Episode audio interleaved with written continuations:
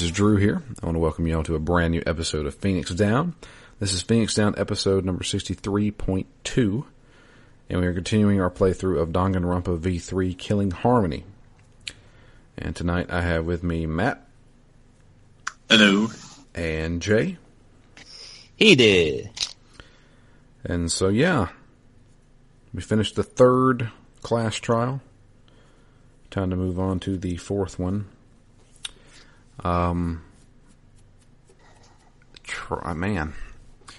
So the big thing here Mm-hmm. is, uh, was it more about the? No, it wasn't more about the uh, funeral stuff. At the very beginning, I can't remember what there was at the very beginning. At the very beginning, there was actually an interesting bit of like a video clip. It's like a recording made by uh, Rantaro. Right. Yeah, yeah. The you know, remember the guy who didn't know his own ultimate talent? He died at the very beginning, the first child, Mhm. and uh, he said a lot of very curious things. Actually, he says, you know, you wanted to be here. You wanted this killing game, so you have to win, no matter what. Is what his uh, voice, uh, uh, video recording said. Um, we don't know entirely who the uh, the person that was you know supposed to be the recipient of this video is supposed to be, or where this video is from. But uh, we're also you know obviously getting clued into the idea that Ron Rantaro indeed did know a lot more than he let on. It's just a shame that he was killed off so early before we got to really know him or learn anything about what he knew. Yeah. A suspicious shame. Yeah, certainly. Um, maybe almost uh, almost to the point where it feels like maybe he killed up, he was killed off before he was able to discover himself and his you know ultimate ability. Right? Maybe he was a hindrance to someone that wanted the killing game to go on uh, unhindered, so to speak. Exactly. Um, and then you know we basically kind of gather up at the uh, at the dining hall as as they normally do. Um, so you kind of you know you get the same things where the pattern of you get items right, Mhm. where you get uh, these items and you go around looking for new areas to open up. And on top of those items that they got, um, he also presented a new key card as the motive. And the key card, we don't know what it's for, where it's supposed to be used. But unfortunately, Kokichi says, yoink! I'll take that. Thank you very much. I immediately thought it had to be to the library. That's what I was thinking too, and I don't Yeah, know why yeah. any of these dumbass people haven't thought of that. That, that, that makes a lot of sense. Uh, but at the same time, why would the mastermind give you, give Kokichi the access to some place that was like private, maybe for their own use? But, uh, yeah, I mean, that's the only place we've seen so far that has uh, a key card access, right? So that, that would certainly make sense. But we don't know where it is yet. But Kokichi kind of runs up with it. And uh, Kaito chases after him, uh, trying to basically get it back before he does something crazy. Because you don't want anything that's dangerous in Kokichi's hands, right? Like he's not the last person that you want Yeah. uh, to any have any kind of uh, influence over anybody. So we do our usual spiel, and uh, we go around and we find the co- ultimate cosplayers lab, the ultimate detective lab, the ultimate robots lab, and uh, you know, the basically general, fairly fairly generic labs. I thought the robot lab was funny because uh, uh, Kiibo actually doesn't like sci-fi stuff. He wants to be more like human, and the fact that the robot lab is all very science fictiony uh, kind of off- offended him. You know, people are being robophobic, I guess. uh, and after they look around, um, you know, they, uh, they they go ahead and uh, gather up again to you know, talk about their findings, and they bring back the flashback light uh, they they have. And Kokichi comes back along as well, and he says like, ah, you know, uh, I got the card and all, but I didn't know where to use it. It's like, eh, forget it. I give up. Whatever. Who cares? And uh, I'm sure everyone believed Kokichi, right? He's uh, he's a very trustworthy guy. He's never told a lie in his entire life. Uh, so they they use the flashback light because they want to learn more about their situation. And this time, do you guys remember uh, what, what what what kind of things was brought to light? Uh, they brought up the um, the Gopher project. Yes, it did. And what is the Gopher Project? Um, so the um, meteorites that were coming toward Earth, um, they said, "Hey, we're probably not going to make it out alive here, so we need to start a project so we can send some hopeful people to possibly colonize a new planet." And so they started the Gopher Project um, to hopefully, um, I mean, their Earth's last hope. Right. So but at the wanted to- same time, Go ahead. Um, there was a group of people that believed that humanity was, you know, kind of responsible for its own, you know, damnation, and they felt that humans, you know, humanity should just die. Right. Yeah. They felt like the mankind deserves damnation, is what they were saying. Um, you know, due to a lot of different reasons, I think they had maybe some kind of guilt or whatever. Uh, and with this opportunity of this meteorites posing such a threat to humanity as a whole, maybe they thought they thought this was a good opportunity to basically maybe start anew, right, for Earth without humanity.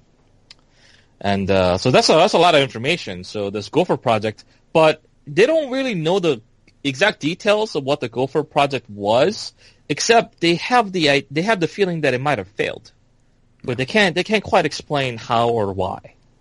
And at at at the uh, you know at late night, the uh, Shuichi and Kaito you know go on with, their training, but they also invite Maki, and we learn a lot lot more about Maki here as well. We get a lot more character development from her side, learning about her kind of upbringing as an assassin and what she did at the uh, the orphanage, and the act, the fact that she actually did take care of children. Uh, you know, as uh, as kind of one of the older kids that were living at the orphanage at the time. So did you say there's more color to this if you spend time with her, or is this the main like info dump of her as a kid? Um, you get a lot more information actually when you spend uh, some time with her. There's some information about some characters that's not mentioned here, and one of the reasons why she decided to go into uh, this whole assassin business was because she she had to go in uh, in the stead of her friend who was talented, but she was you know weak you know in body, so she wouldn't have survived uh, the training. So she actually volunteered herself in in her friend's stead. That's something that you learn by spending some time with her. Uh, but it, it kind of broke her as as these trainings are kind of meant to do. And uh, on the on the side side story, we also, you know, had this thing where Kokichi, uh, I mean, the the, ne- the next day, we uh, you know gather up in the in the cafeteria again, and people are are starting to get anxious because you know because it's just a matter of time. It's that's how always uh, that's how it always happens. There's always like a day or two before nothing happens, and then there's like a motive that's introduced, and someone dies. And Gonta in particular is very frustrated because he obviously wants to help and save people, but he he's he's in the position that he can't really do anything because not a you know he's not a smart guy, right? And even though he's very strong, he can't like fight the robots barehanded. It's just impossible. But at the same time, he, because he feels so useless, he says that he wants to, you know, go ahead and fight Monokuma. And, you know, try to maybe uh, find a way to, you know, f- either find the mastermind or find a way to defeat Monokuma for good so that they can escape this place together. And then they have an altercation where Kaito and Kokichi, you know, as per usual, they've always kind of been standoffish. But Kokichi, you know, he, he knows how to press those buttons, right? He knows how to get under your skin. And Kaito basically punches Kokichi in the face. And, About time. uh, yeah, about, about time, right? I'm sure, I'm sure everyone, uh, playing through the game wanted to at least, uh, do this at some point or another, or maybe worse, right? Uh, but uh, after this, uh, Kokichi kind of runs off. He seems pretty pissed off. And uh, at the at, li- at late night of that night, we he, we see a scene where Kokichi is actually in secret talking with Monokuma, telling him that he actually used the motive. He actually understands what the motive is, and then he wants Moto- Monokuma's assistance in making the game more interesting. Yeah, so you know, I mean, you don't want those two working together. So there's a there's something afoot.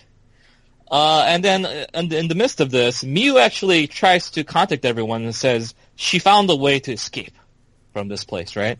She found a way to escape. So obviously everyone is curious, like, oh my god, did she find, did she find another tunnel or did she find another exit of some sort? And then they gather up in the computer room that we discovered before.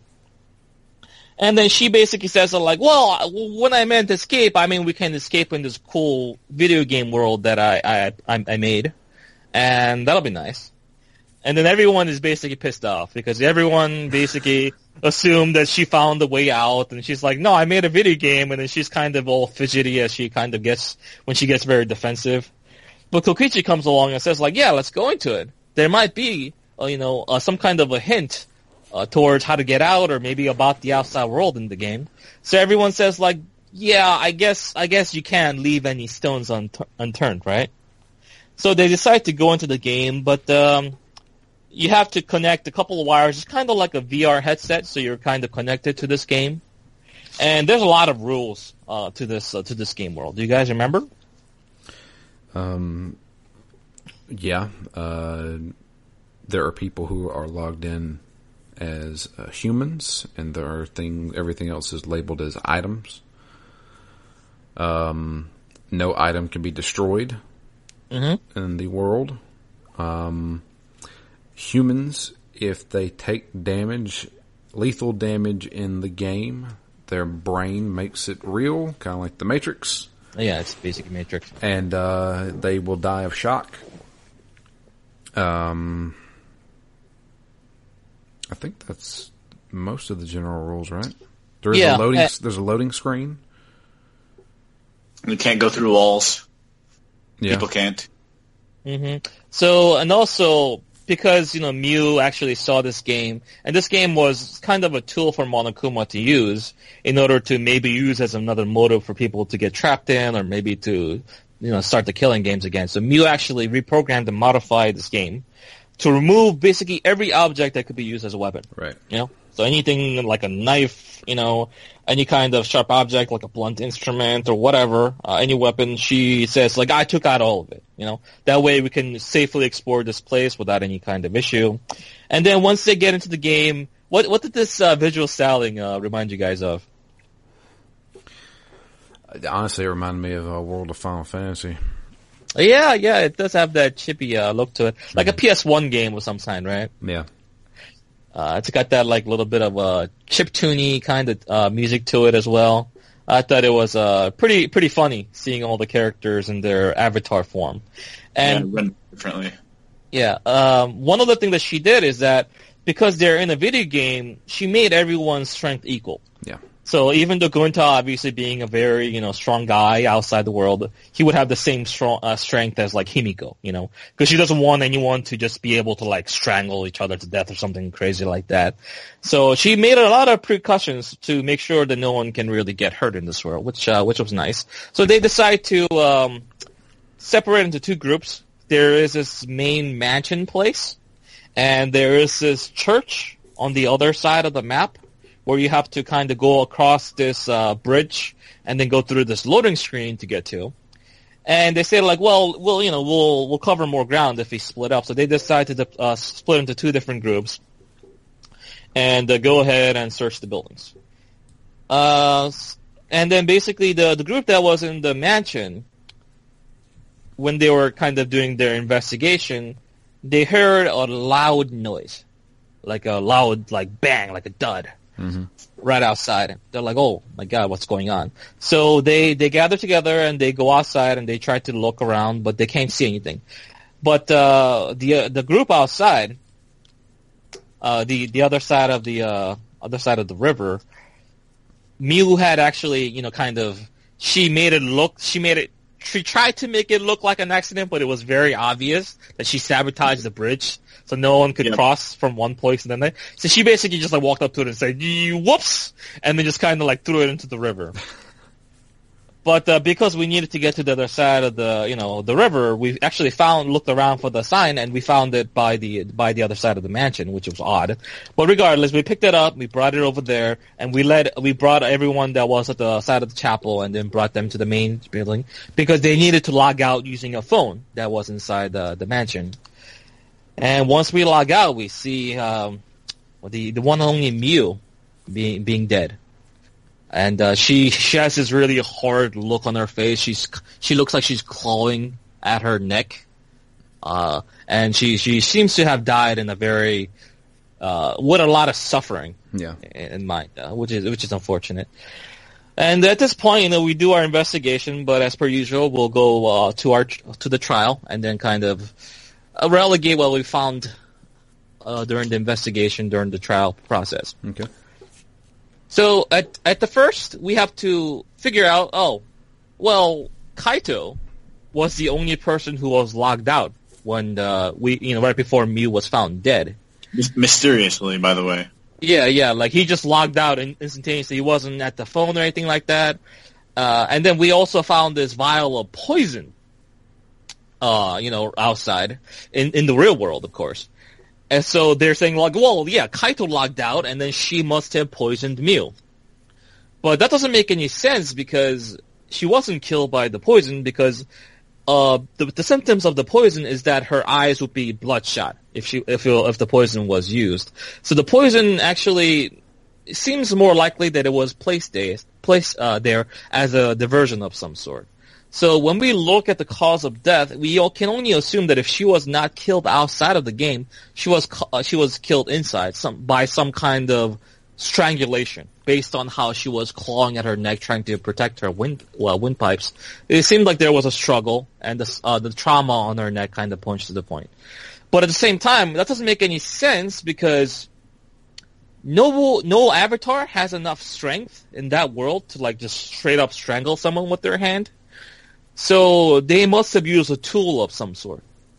And Yeah, uh, I actually, I actually really like this investigation as you as you're getting into this point right. in it where you know where you're starting to uncover things because I don't know something about the fact that you know knowing that you're gonna have to juggle some things in the real world, some things in this double digital world, and then the fact that like that little world is so small, but there's so many rules. oh I yeah. felt it was easier for me to like try and try and figure out what happened because half the time I, I you know I don't I don't even have a theory by the time we get to the uh, by the time we get to the actual class trial. I mean, there's just so many things that could have happened, so many unexplained bits that don't get tied together till later. I think because it was like focused on this smaller world, I felt like I could come up with more theories more quickly. Yeah, That's- I, I that's definitely came up with a theory going into the class trial. Uh, what were your theories, by the way, going into the trial? I'm curious. Well, my my theory, which turned out to be correct, and I was kind of Well, if it's if, if it's correct, then let's not say what it is. But like, because we're gonna you know we're gonna deduce that as we go down with the trial. But what was your theory, Matt? Were you also correct, or did you think something different? Uh, I ended up correct. I mean, I just it, it evolved as as more information came in, but Okay. you know, I, I felt like at least I had bits and pieces figured out. yeah. I feel like you know, because I was a video game player, I figured out this world. Yeah, yeah, yeah. The the biggest trick in the game, uh, which was not a surprise to anyone who's played those old school RPGs, right? Yeah. Like, 'cause Yeah. that's that's a common thing that happens in those kind of worlds. But I suppose to someone who hasn't played those games, it could be more of a surprise, right? Yeah, Um, so I thought that was interesting, and also the fact that they kept bringing out different rules and ideas on how the, the rules could be manipulated to to suit each each situation. Uh, I thought that was uh, pretty interesting. So um, the tool that uh, you know we're basically looking for some kind of a tool that was used to strangle Miu, right? And at this point, we're looking around. We're like, what? What that? You know, there's no like piano wire or something crazy like that. And then we actually just kind of found this roll of toilet paper. And then we came to the realization that all the items and all the objects in this world are indestructible. So basically, that toilet paper could be used as an incredibly sturdy piece of like like rope that could be tied around someone uh, to be used as a as a strangling device. So you know, we basically found the toilet paper, uh, and we at this point we tried to figure out like, well, you know, we but she was killed by the chapel though, right? Because that's where her avatar's body was found by the uh, by the right side of the chapel wall. But the toilet Yeah, paper, yeah, yeah, the toilet paper was uh, on you know right next to the mansion outside. So how did the murder weapon get all the way over here through the loading screen and everything? That doesn't make any sense. So maybe she was killed by something else. Maybe she was killed by like the hammer or something like that. Um, and the hammer um, shouldn't exist because Miu said she took away basically anything that could be used as a weapon, right? yeah, Uh, so that could only mean that since Miu was the one uh, that reprogrammed this uh, this world in this game, she was actually the person that brought it. And the reason why she brought it is because she was the one who actually wanted to commit the murder in the first place. And it turns out that uh, she wanted to meet Kokichi on the on the rooftop, and uh, she wanted to to use the poison, uh, kind of as a way to make it look like he was killed in the real world. And she also had this cell phone that allowed her to log anyone out remotely just by saying their name. So what she was planning to do was that she was going to log Kaito out forcefully using the cell phone, plant and you know have the have the poison planted. You know, since she was the last person to log in, she could have you know had the opportunity to do that. And once once Kaito was logged out, she would commit the murder and make it look like it happened in the real world. By you know process of elimination, Kaito would only be only be the perpetrator because he's the only person outside the game world. That's that was kind of her plan, but that's not what happened, right? Because she ended up being the one dead. But at the same time, well, if she was trying to kill Kokichi and she invited Kokichi to the rooftop, then he, he must be the perpetrator, right? He must have been the one to kill. I mean, whether he did it for self-defense or not, he must have been the one that, that did it. But unfortunately, or ra- rather fortunately for Kokichi, is that there is uh, a, a, thing that she programmed into her uh, into the the avatar of Kokichi that makes it so that if she touches Kokichi, then Kokichi cannot move at all. Like he's basically just kind of frozen and can't do anything. In that kind of situation, it would be basically impossible for for for have him to like strangle her, right? Because yeah. even if she was he was using the toilet paper, she would struggle, and all she needed to do was just basically like touch him slightly, and then he would just be uh, at his at her mercy. That doesn't make any sense. And also, it also doesn't make sense that if she was killed on the rooftop, there's no way for her body to have gotten to the chapel. So we need to solve the big mystery of the hidden idea of this world, right? Because there's something weird about this world because we heard the voice outside that basically said, uh, basically made the noise from the chapel, but during, between the loading screens and in the half of the map, you're not able to hear noises. So there must be some kind of a trick that allowed Miu A to get to this side of the river because the bridge was out at that point. and uh, you know B for the perpetrator to have moved her body back to where the chapel was. So we basically kind of look at all the all the facts. Sumugi, for example, saw uh, saw uh, Miu walking about downstairs and then she she basically thought she was mistaken because she was not you know Miu was not supposed to be there. But if, he, she, if you know once she kind of thought about it, she did definitely see her, and also the fact that we heard all the noise that means there's something going on. You know, with the way that uh, Miu is able to uh, able to move, and it turns out that she made Miu made one other modification outside of Kokichi, you know, freezing up if uh, Miu touches him, and it's that um, she made her avatar into classification of an object and not a human being. Um, which seemed which seemed weird, right? Because why would she do that? What's the purpose of that? What advantage does she get? Because she altered the world. Exactly. She altered the world to where there is a wall, and uh, in this virtual wall, nothing can pass through it except for objects. And since she is classified as an object, she can just walk right through the wall. The other modification that she made was she uh, she made the map. Specifically, she made the map the the way she wanted us to look at it, rather than how it really is. Uh, the church and the mansion are actually connected together, and they're separated by that imaginary wall that Miu made um, the loading screen's on the other side. Right. So basically, what she did is that the the map that she presented to us was cut in a way where the right side of the map was on the left, and the right side of the map was, I mean, right side of the, on the left, and the left side of the map is on the right. So if you actually flip and connect those together, then that would have been the actual map. And what she did was that she put a wall between the two buildings so that she could freely travel between the two uh, when no one no one else could. So at that point, uh, we can deduce that she was killed on top of the roof, and using uh, a lattice. Uh, do you guys like? I this is like the first time I've actually heard the word lattice. Like, do you, have you guys ever heard this word? Like, used it before in some kind of context? Yeah, uh, we use it for like buildings and stuff. Yeah, It's, uh, I've never used it once in my life.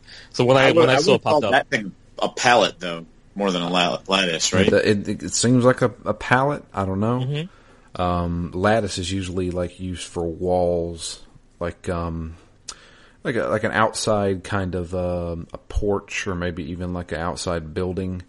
Uh, lattices usually have holes in it, kind of thing. it looked like a part of a fence, is what it exactly. It, like to look, it looks like a part of a fence, um, and that's Okay. that's usually what it is. It's it's like a a makeshift fence that you put on a building. Mhm. Usually, like if you ever look at a house, sometimes if it has a crawl space, sometimes they put lattice around it. Oh, to like cover it up. underneath of that, like, like like raccoons and stuff like that won't crawl under there. Mm-hmm. Yep.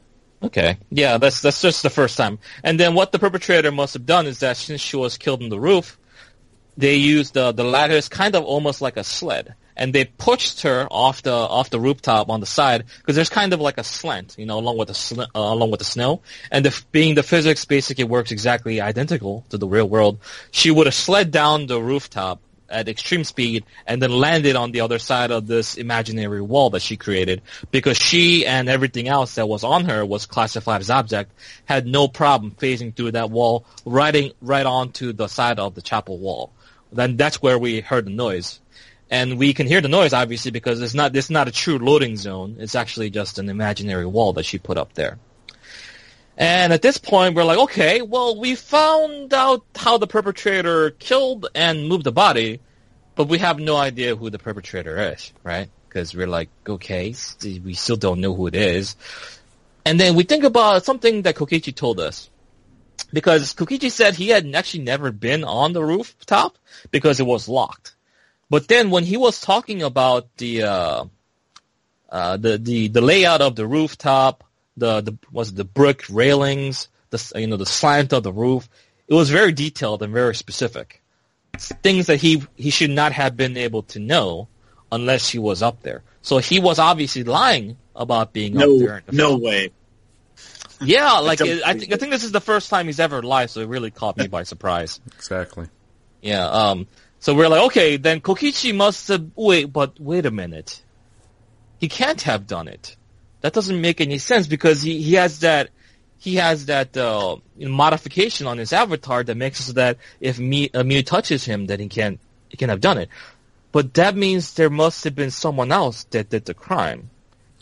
The issue there is is the power of deduction hmm because Shuichi and Tsukumi, how how you pronounce her name? Samugi? Samugi. Mugi, yeah. they have alibis because they were both with each other. Uh, Kaito was uh, logged out at this point. The only other person that was there and could physically be there was Gonta. Except he would never do such a thing. No, Gonta Gonta never tell lies. Gonta never, you know, he's a he's a perfect. gen- He's trying to be a gentleman, right? Uh, but there's something there's something odd about Gonta during this trial because, well, we understand the fact that Gonta is not the smartest guy around, but he keeps saying that I don't understand. I don't I don't understand what's going on. And when we ask him about the virtual world, he says he's actually never been in there. He said he was asleep, and when he woke Mhm. up, Miu was dead. So, is this where we go into the deduction of oh he listened to Himiko on accident? Uh, what do you mean the? Oh yeah, well you can do that too because I mean we have to figure out like how come Gonta doesn't remember anything about being in the virtual war, right? Yeah, there was one other piece of evidence saying there was a user error um, when going into the virtual world to begin with, Yeah, and we figure out what that user error was. It happened to do with Gonta. Um, because um, when they were getting their headsets ready, there's two cords that they had to plug in, uh, a blue and a red one. I'm I can't remember which one it is, but let's say the blue one goes on the right and the red one goes on the left. And Himiko said m- constantly. She's like, I hold my chopsticks in my right hand, so blue would go with here. He listened to her, but because he's not that smart, he forgot his left hand. He's left-handed, so he uses his chopstick in his left hand. So he accidentally got the wires crossed. Because of that, he got a user error, uh, and he has no memory of what happened while inside the virtual world. Right, because that was uh, that was kind of a hanging point, right? Because we've known Gonta for a while at this point, right? And he's like, I mean, obviously he can he, he can be easily manipulated, but he's not a liar. You know, he would never lie about anything. There were so many times in other cases where he could have lied to make himself look more innocent, but it's like, oh no, Gonta could have definitely done that. Gonta could have killed him for sure, but Gonta never do that. So like he Yeah. always implicates himself despite the fact that he could have just easily lied about anything. So he's someone that is a not like he's such such a good natured guy that he wouldn't lie, and the uh, the very idea that he would kill someone was was preposterous, and everyone, including every character, you know, Shuichi, Tsumugi, Himiko, they all agree that like there no way, no way Gonta killed, but that is what the deduction has led us to, right?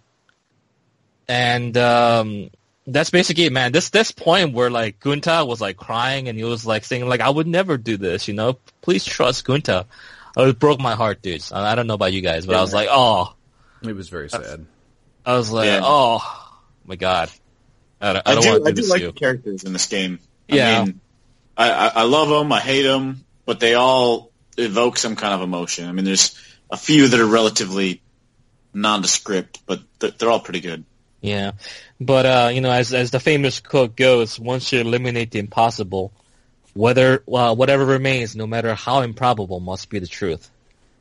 And uh, we we say that okay, we did, we did the voting time. We don't understand the motive. We don't understand why, but it is you know, it is basically only Gonta that could have done it. We you know basically figured out how he could, he might have been he could have gotten down from the rooftop afterwards. He could have used the toilet paper, uh, kind of as like a rope by connecting it to where, where the binoculars are up there, and then kind of That came was- down on the side. Go ahead. That was the one thing that bothered me a little bit is why Sure. was why wasn't the toilet paper still unraveled? Uh, I don't know. I don't I don't know the I, item classifications and how that works. Because Uh, it, it, it would have been a little easier to figure it out that he'd used it as a rope because you know he clearly didn't have time to roll it back up. So it, you know it's just a little.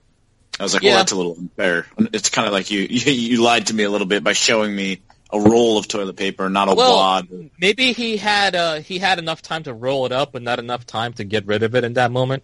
Or maybe the item kind of goes back to its its original shape after a while. It is a video game world, but uh, I can definitely understand your frustrations and them not being straightforward and uh, explain that. They could have basically said like, "Oh, all items go back to their natural state after a certain time," right?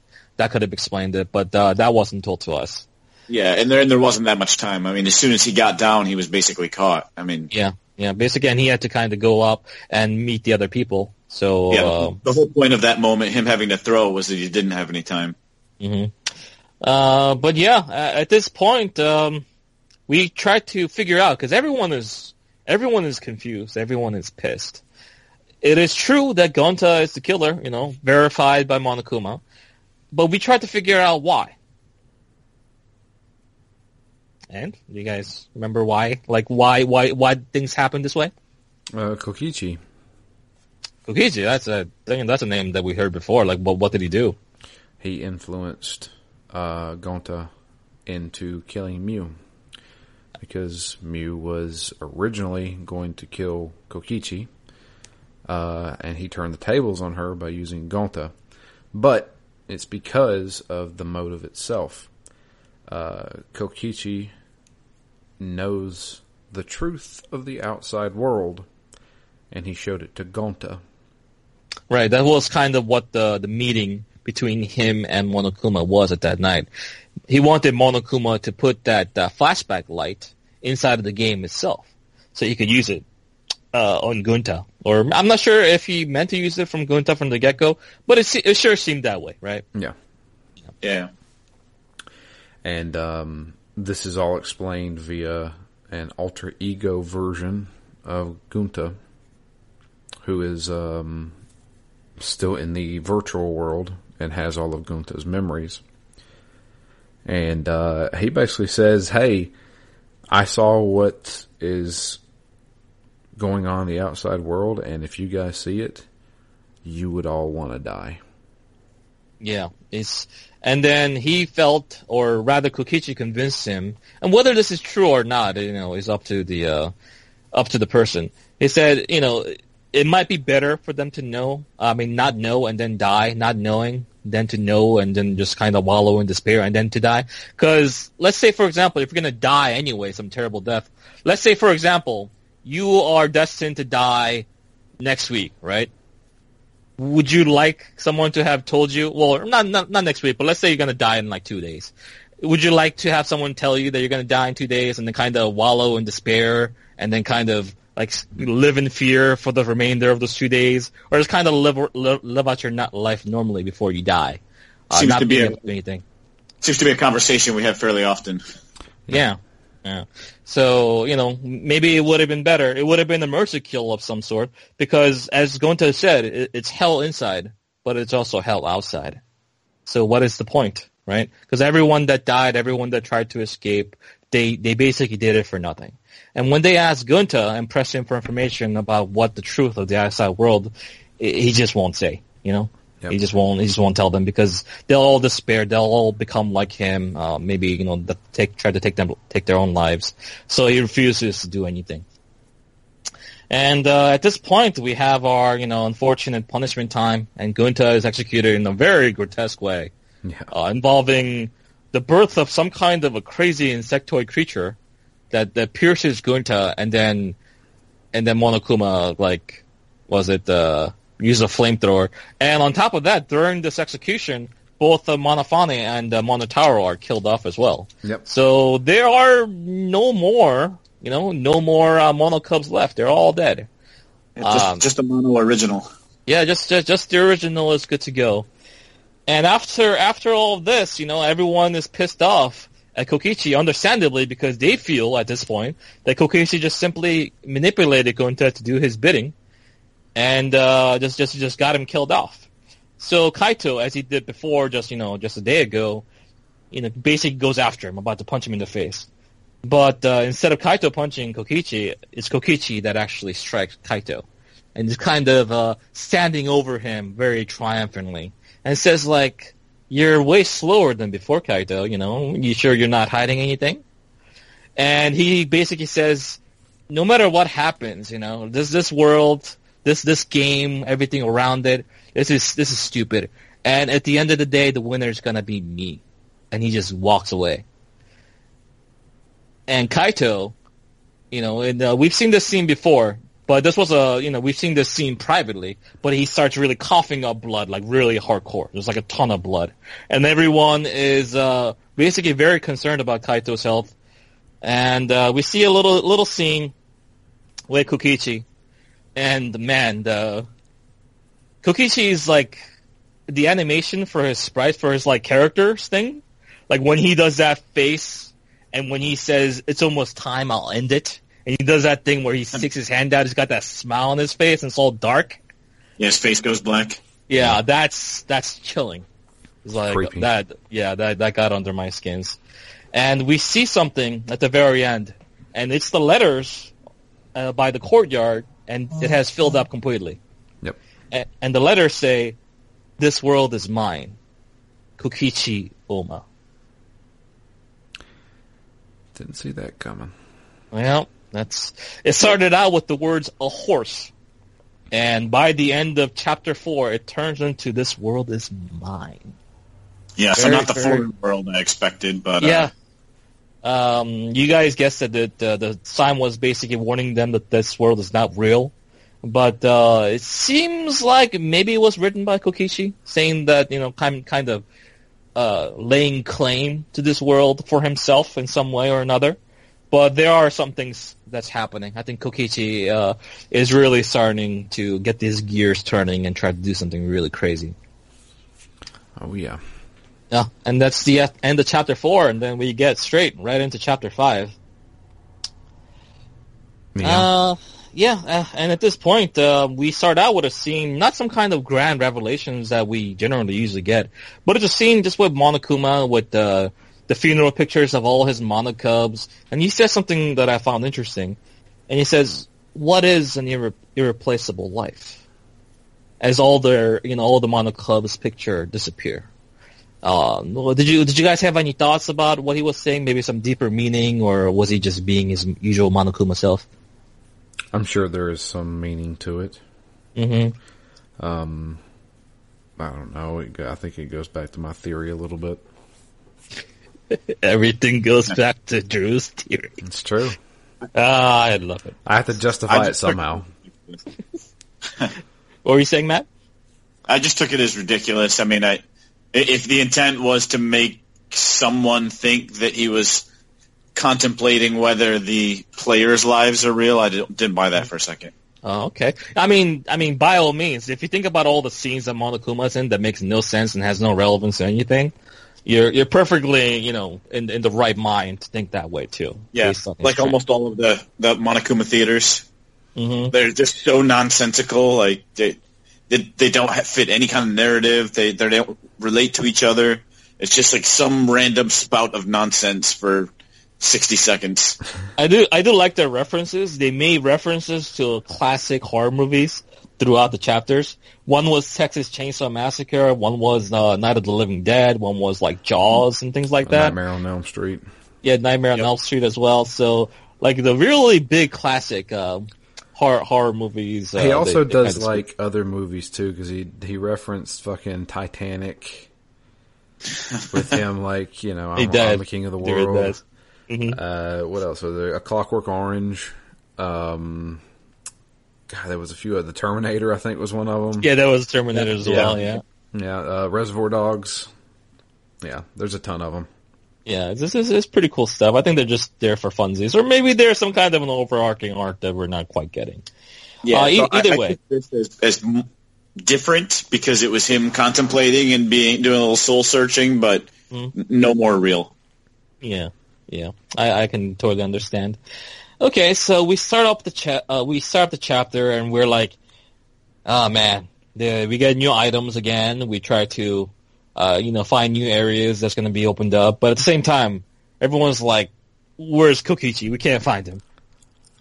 And that's very worrisome, you know, because Kokichi said a lot of things about winning the game, uh, regardless of how you take, uh, how you can interpret that kind of a of a statement coming from someone like Kokichi, who has basically led to someone's death in the previous case.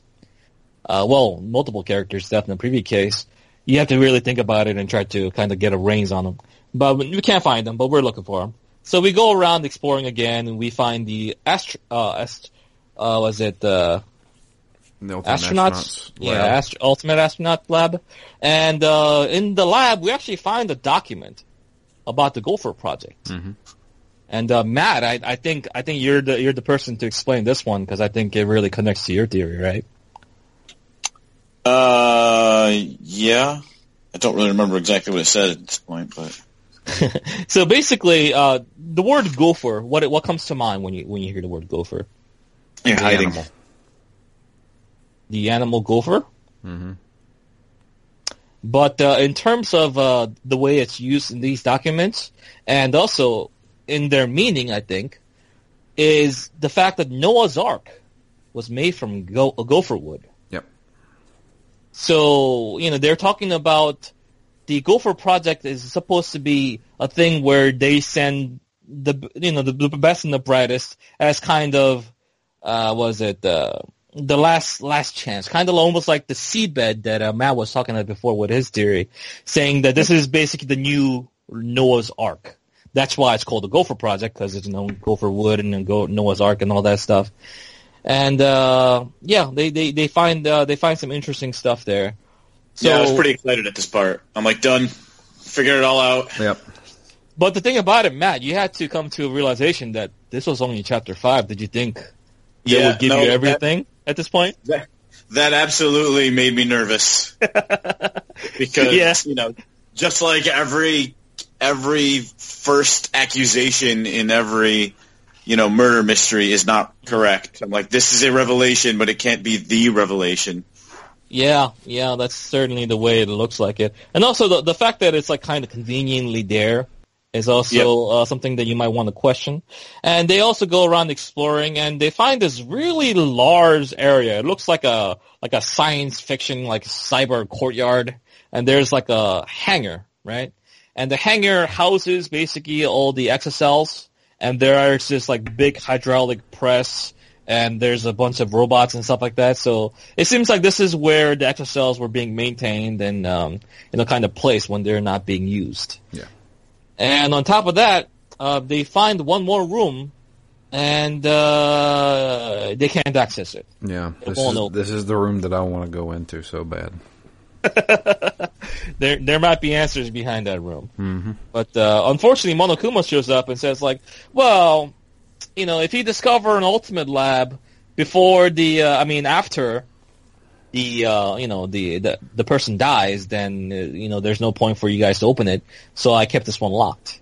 And by that definition, then this must have been Rantaro's lab. Uh, and the thing about this door is that can you can you describe the door to me? It looks really ominous, right? Looks like blood stains all over the door. blood stains. There's like looks like there's like a silhouette of like a chainsaw. There's like weapons on it and stuff like that. Like, what are you guys feeling? Like, what was Rantaro's ultimate talent? And just by looking at this door, what what are you guys feeling? Madman? Madman, yeah, definitely the the Wii game, right? Uh, that was Manhunt, wasn't it? No, no, no, the Wii game, Mad uh, Mad Mad World, right? Oh, Mad World, yeah. Yeah. Yeah. I don't know what I'm thinking here. I honestly, I, I still think this is all just a ruse. Okay, ruse by who though? Monokuma. Monokuma. Hmm. Well, it is kind of sketchy that he just won't let them in, right? Like, Yeah. For what? What's the purpose? Like, just like let them in, let them see the room, uh, get some ideas on what uh, who Rantaro was. And this also harkens back to the idea that we saw that video clip of him in chapter four, that was talking about like you wanted this, you have to win it no matter what. So it it uh, raises more questions certainly. And at this point, um, we kind of gather up uh, at the at the dining room, dining hall again, and Tsumugi says like, "Oh my God, guys, guys, I saw the letters in the courtyard." And uh, she she says that it says this world is mine, Kokichi Oma, and they're all freaking out. It's like, oh my god, Kokichi is doing something crazy, or maybe he was messing with them again, or whatever. And so they tried to look for him, but they can't find him, unfortunately. And after that day, they decide to kind of gather up together, and uh, you know, Kaito, Shuichi, and uh, Maki, which have kind of been like become like a tight knit group together, right? Yeah. They kind of gather together. They do the training thing. They really get along. I think they really understand each other in a lot of ways. And um, they say like, well, we need to start preparing for any kind of situation that might arise. So Kaito says like, well, teach me how to at least like assemble this crossbow that's over here. So Shuichi and Kaito uh, learn from Maki uh, to learn how to assemble and uh, to shoot the crossbow. And uh, the next day, everyone gathers in the dining hall once more, and Kaito says, "All right, there's no more Monokubs. That means there's no more Exisals because only the Monokubs were supposed to be able to control them in the first place. So that means we only need to fight Monokuma and take him down." So that's that's all we got to do. So let's let's do it, guys. Like this is the time. This is you know we can't wait any longer. There, you know, everyone everyone is getting killed off left and right. There's only seven people left alive. If this goes on any, any longer, then Monokuma's gonna get what he wants. So they gather up all the different types of weapons and items at the gym, and they say, "Well, we're gonna just have a front, you know, frontline assault." And guess who shows up? Coke fucking Kichi. Ah, yeah. After looking for him all this time, he just shows up by himself, and he's got a bunch of stuff with him, right, Drew? Yeah. Got uh, some weird looking hammers and a fucking grenade. Yeah. You want me to keep going? Yeah, sure. Why not? Okay. um, everybody freaks out. Oh shit, he's got a grenade. He's gonna kill us all. And he's like, no, no, I'm actually here to uh, to help you guys out. Um, you guys want to get out of here? Well, here's your chance. Uh, I have uh, these handy dandy little toys made by Miu before she passed. um, that can uh, basically disrupt all electronics, including the traps that are down there at the uh, at the tunnel. Mm-hmm. And you hit an Exisal with one of these hammers, and it will disable it. Right, but the uh, the hammers unfortunately have a bit of a drawback. Yeah. They, uh, the batteries drain really fast, so if you hit Mm-hmm. an Exisal with it, it drains the battery completely, and you have to charge it for 24 hours. Yeah, so it, ta- it takes a long time to charge. So at this point, we basically make our way down to the basement once more. And honestly, I, I- I never thought we'd challenge this thing again after being humiliated by it before. Yeah, me either. Yeah. And and actually getting through it using the hammers was actually pretty cathartic. It was really Because I, I tried, I, yeah, I tried this multiple times without the hammers. The first time around, thinking that like maybe if I'm really good, I can do it. Not you know, not really figuring out that it was technically made to be impossible. So going there and there with the hammer, just You know smacking that? everything. Is it technically impossible? Uh, I don't think it's possible because there's a there's a section after you get to a certain point where these uh, cages start dropping down, and then there's enough cages for everybody.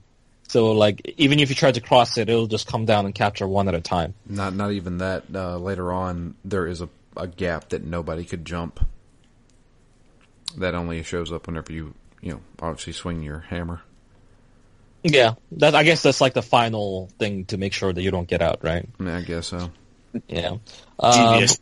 yeah, very, very devious indeed. I'm sure there's some people that tried like 10, 20 times to get through it, uh, on their, on their first, uh, in the first chapter and then came, came away with a lot of despair. So, um, yeah, we go through this place. It's fairly simple, you know, uh, and then we get to the, uh, this giant door. And then outside this door, it's the outside world. We finally made it, guys. We can finally get get out of this place together. I'm, there was a lot of sacrifices made. We lost a lot of people, but finally we can fulfill Kaede's wish and get out together as a group. And they open the door. hmm Who wants to explain that? Matt, explain what we see. Uh, it's a nice, beautiful sunny day with beaches and uh, breeze. Yeah, it's beautiful outside. So it's basically game two? No. it's uh, post-apocalyptic. Everything is burned up, destroyed, Like, the, and uh, the air is also not breathable. They start suffocating right Yeah. after they open the door. So they're like, "Holy shit! What the fuck is going on here?" They close the door and everyone's freaking the fuck out. And uh, well, you know, luckily Kokichi shows up to explain a few things, right, Drew? Oh yeah. So Kokichi says, "Hey, I found out what the uh, because the, somebody was it before or after we got the the flashlight. There was there was a time where everybody saw the flashlight, and I can't remember if it was before this or after this. But anyway, Kokichi knew what the outside world was, obviously, and he wanted to show everybody Mm-hmm. so that way they could never, you know, want to escape because there's no place to go. Yeah, it's all all this time, you know, all their struggling, all these killing, trying to get out to this, you know, world that they're missing out. There, there's no more world left. Yeah, pointless. Mm. he wants them to feel so much despair because he is the mastermind behind this entire thing. Yeah, and his, he he basically says like, you know what, guys, I'm bored. I'll just explain it all to you. Yeah, don't even worry about it. Let me just let me just lay down the law. It says, well, the meteorites uh, were a lot worse than they thought it was going to be, and the Gopher Project wasn't there to save humanity. It was actually there to salvage the human race, meaning that it was made to find another planet where the you know the the whatever's left of humanity can go and try to uh, try to uh, you know survive by themselves. But what happened is that the students that were chosen for this Gopher project actually didn't want to go. You know, they, didn't want to leave all their loved ones behind and just let them die while they just run away. So they decided to flee from the project and um, they went through uh, the procedure that allowed them to erase their memories of being an ultimate in the first place. Yeah. But because of this new group that we talked about, about how they felt like the human uh, humanity should die, uh, they were they began this thing called the ultimate hunt to find these uh, ultimates that were chosen for the Gopher Project and then kill them and end them for all. Uh, basically, killing all hope for humanity as a whole, so that humans can die along with the Earth is is their goal. But um, the group that was responsible for the Gopher Project faked the death of the ultimates that were supposed to go on this project by holding a funeral, saying that they were killed by the ultimate hunt. Then that's where the memory of the funeral came from. It was the fake death this, that the organization from the project uh, put out so that these ultimates can be protected. And then once they brought them back, uh, you know, they were able to get their memories back and then they were, you know, they went on their merry way on the Gopher project. But unfortunately, one of the students uh, that was chosen for the project was a remnant of despair or some kind of a, a part of the organization that wanted humanity to die. And that who person, vetted, who vetted these people? yeah, I know, right? I, it's like maybe you should do some more of a. But seriously though, like, how the fuck can Kyo and Kokichi get through in the screening process, right? Yeah.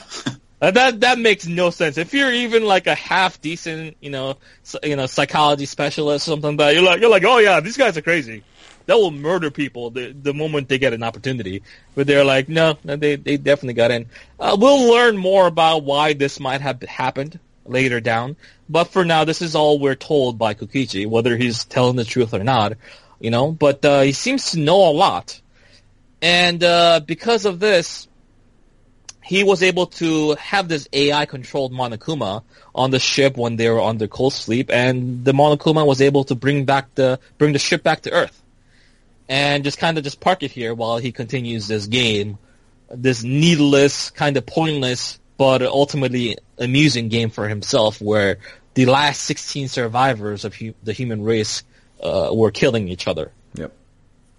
Uh, and then they say like, well, no, you you could be lying. You know, you could obviously you've been lying all this time, but all of a sudden he, he takes out this controller, and then a bunch of Exisals just pop out of nowhere. You know, they're all they're all surrounding him, and everyone is like, oh, he's like, well, you know, I'm the mastermind, so obviously I can control the Exisals. I can do whatever whatever the hell I feel like. And everyone says like, well, no, we're gonna fight you right here now then. But unfortunately, the the process of getting to this point drained all of the battery of the uh, the electro hammers that they had, and they had no way to fight back the ex- uh, fight against Exisals. Kind of tries anyway because that's just the kind of guy that he is, and then he is quickly uh, disabled and captured by him. And Kokichi definitely uh, basically says like, you know, Kaito, a guy like him, something that doesn't think about where he goes uh, before he actually leaps is is dangerous. So I'm just gonna I'm just gonna keep him for myself. Gonna, he's gonna be my little hostage. You guys uh you guys are done. This killing game is over. This is boring me now. So you guys can do whatever you want. And he just leaves them to their own devices and just leaves. Uh, what were you guys thinking at this point? Because you guys just you you got a huge dump of information. I, this felt like end of game stuff. It really did, doesn't it? Yeah. Yep. Because it, it, it, like, for one thing, like looking at it through a game standpoint, I was like, wow, this is really long. This feels like the end of the game kind of thing. Yeah. If I told you that chapter five was the last chapter, you would have believed me, right? Yeah. Oh, if yeah. you guys Yep. didn't know the schedule, it's like, yeah, this is the last chapter. Everything's going down right here. Uh, you know, nobody likes Kokichi. Obviously, he's always been suspicious. But at the same time, I had a feeling uh, when I was going through this part uh, the first time that no way, like that's way too obvious. Who's Yes, gonna make yeah. someone so suspicious into the guy that's actually the mastermind, right? Yeah, exactly. Yeah. So um, Danganronpa always messing with your expectations. So I, I had my I had some reasons to doubt this whole scenario, but at the same time there was so much evidence for him being the mastermind, so I didn't know what to think really. Yeah. That's true. So everyone everyone goes back to their own room, and man, everyone is basically dead, man. Like, how do you how do you do anything about a situation like that? Like everything that you've just learned, there is no outside world. Them being the last persons left alive. All the people that died, you know, trying to escape, died for nothing, for the amusement of Kokichi only. It's just everything is just very despair uh, inducing. Um, go ahead, Matt. I was just going to say there's there's one more part. So uh, everything that you just said, I, I like. I like that they're reacting to it. Yeah. Uh, and more than that, I like that there's sort of follow up from the last case in the way that um, Shuichi had sort of suspected Kaito, Mm-hmm. and you know people kind of took a little bit of an offense to that. Yeah, Maki, Maki especially. Maki and Kaito, Right. you know, we, we were supposed to be best friends. Why? Why would you? Why would you ever consider me? You know, I wouldn't do that. And I like that that kind of carries over too, and they're kind of shunning him a little bit. So I can just imagine how much worse it was for him. Like, shit, I thought I even had a couple of friends. I don't have that, and I don't have the world. No. You know, I, I just I like that they carried that through from sort of the last case. Yeah. Yeah, but most definitely. Because if if you have to remember is that Shuichi never had much confidence to begin with. It was thanks to Kaito and uh, Kaede, you know, their kind words and their encouragements that he actually began to start having confidence uh, uh, by himself. So to go back to this idea where him revealing the truth is not really helping anybody. It's just making everyone feel even worse. Uh, it's really working against him in a lot of ways, and he's, he's in depression. There's there there's no doubt about it. I think if any person was in a situation like this and everything that they've learned and everything that they've been through, um, if they decided to just commit mass suicide here and now, that's believable, right? Because what is the point? You know? And it ties it ties so directly to his you know his sort of backstory of Yeah. not wanting to trust that you know that search for truth might not be the right thing to do always. And now you know he's trying to think that it it is, it has to be, it should be, but you know it's also still turning back on him. Yeah, it's just a constant battle. But at the same time, you, you can't you can't look away from the truth, unfortunately. So uh, everyone's everyone's really depressed, but uh, Maki shows up in Shuichi's doorstep uh, the next morning and says, "Like I gathered everyone, I found the new flashback light," and everyone's like, "Uh." Why do we even try at this point? Like, what's what what what's Kokichi gonna show us now, right?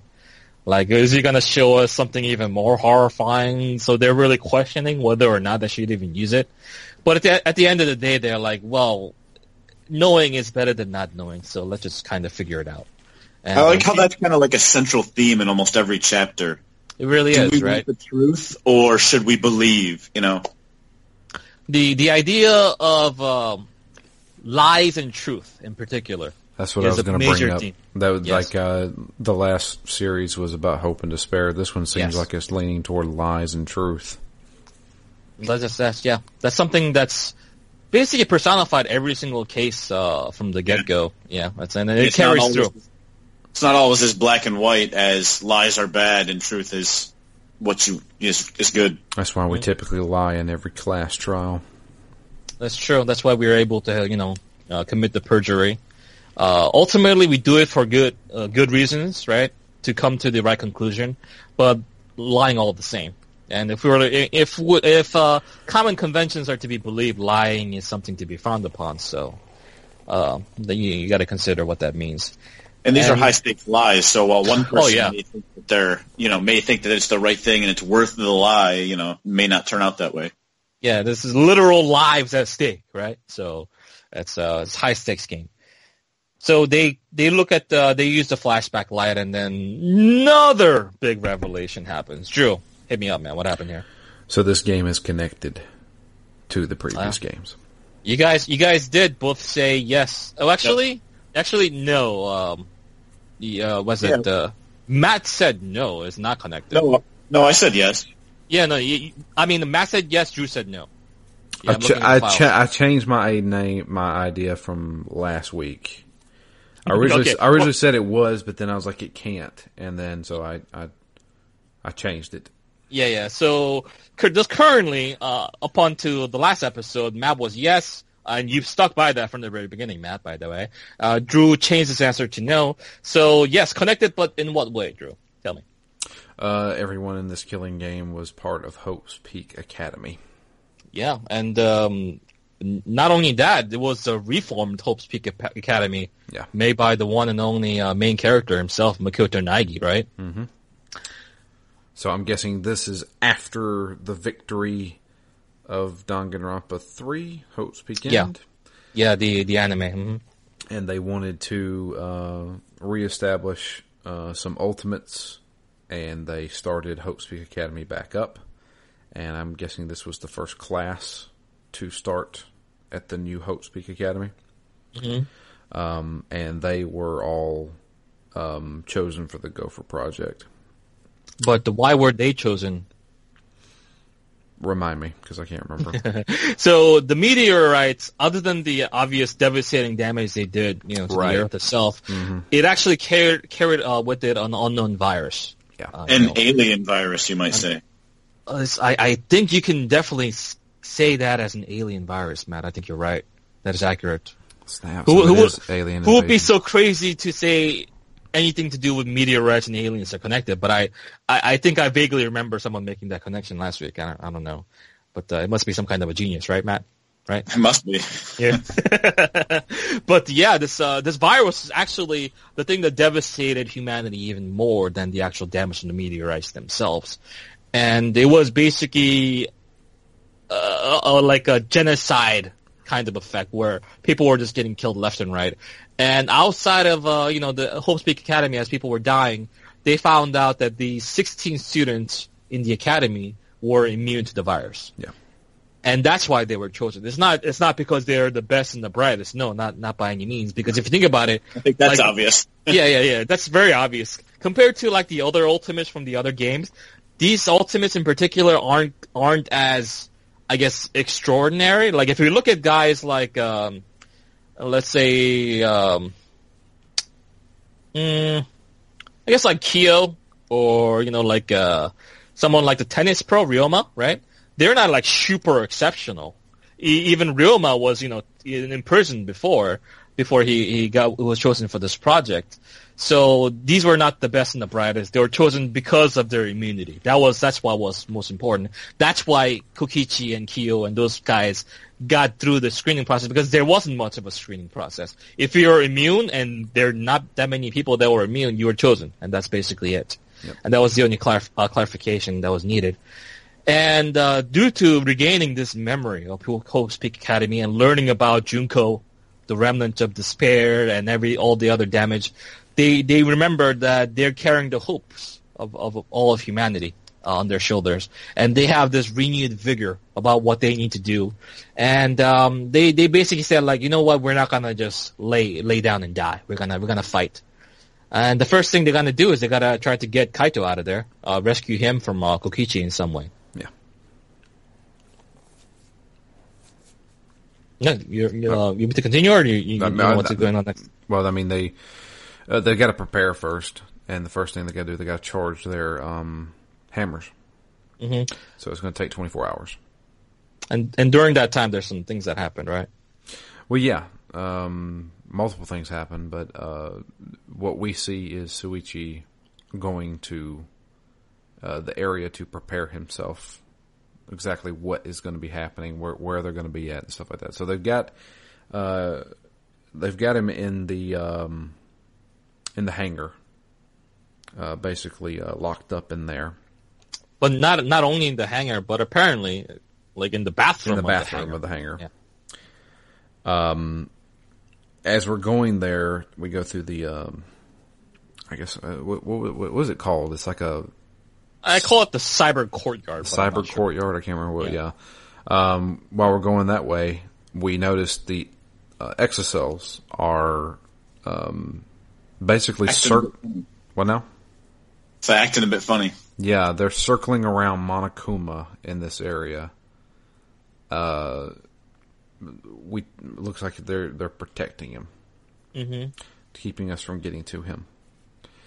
Uh, we sneak past them and we find uh, the the barrier is there. Um, there's a, a light barrier that we can't pass through. Also, there is a sensor that makes an alarm go off if we get close to it. So Shuichi then explores a little bit more and finds a um, a window that actually leads to the bathroom of the hangar. It's not big enough to go through, but it is big enough to see see inside and also pass things through if need be. And uh, he sees, um, fuck, I'm drawing a blank. What the fuck's his name? Kaito. Excuse me. Yeah. Kaito. Wow. Uh, he sees Kaito and they have a dialogue. Finally, because they're finally talking again. They're finally talking again. And Made like- up a little bit. And he's like, "Hey, we're going to get you out of here. And he's like, "Yeah, I know, and you know, I, I believe in you," as Kaito always says. And he says, "I also believe in myself." He says, "We're going to stop this. We're going to end this. Just, for, just always remember, you're never alone. You've always got somebody there with you." Yeah, and I'm not going to sit here while you guys do the work. Yeah. hmm And so uh, we go back to our room and get ready for the next morning when we're going to go do our our rescue mission. Right. And at this point, um, we gather up in the dining hall as we usually do, and we basically charge towards uh, the hangar. Well, well, thankfully, Maki was able to take one of um, uh, Kokichi's uh, kind of, I guess, like they're like a EMP grenade in some ways, right? Or Yeah. chaff grenades. Remember those from Metal Gear Solid? Yeah. Those things were awesome, by the way. So it's so useful. Uh, but so she basically used that to sh- shut off the sensor on the wall, and then, uh, oh, you're saying something, Matt? Yeah, I was just saying. There's one other comment though, is that she doesn't have her hammer and she takes a knife instead because Yeah, she's yeah. more more comfortable with it, Mhm. with a with weapon she's familiar with. Yeah, yeah, it makes sense. I mean, she's the ultimate assassin. It's like a big, bulky hammer would not be something that she would be able to wield very easily. Yeah, she's not not very lithe. hmm Um, so they go and then uh, they open the door, and they see something very unexpected, something very bloody. Yeah, very bloody indeed. Uh, there is obviously a murder that has taken place here. Uh, the uh, hydraulic press is completely pressed down, and there is blood coming from the hydraulic press, almost like there was a body there that had been slammed down. Yeah, like an orange that's been juiced. Yeah. Yeah.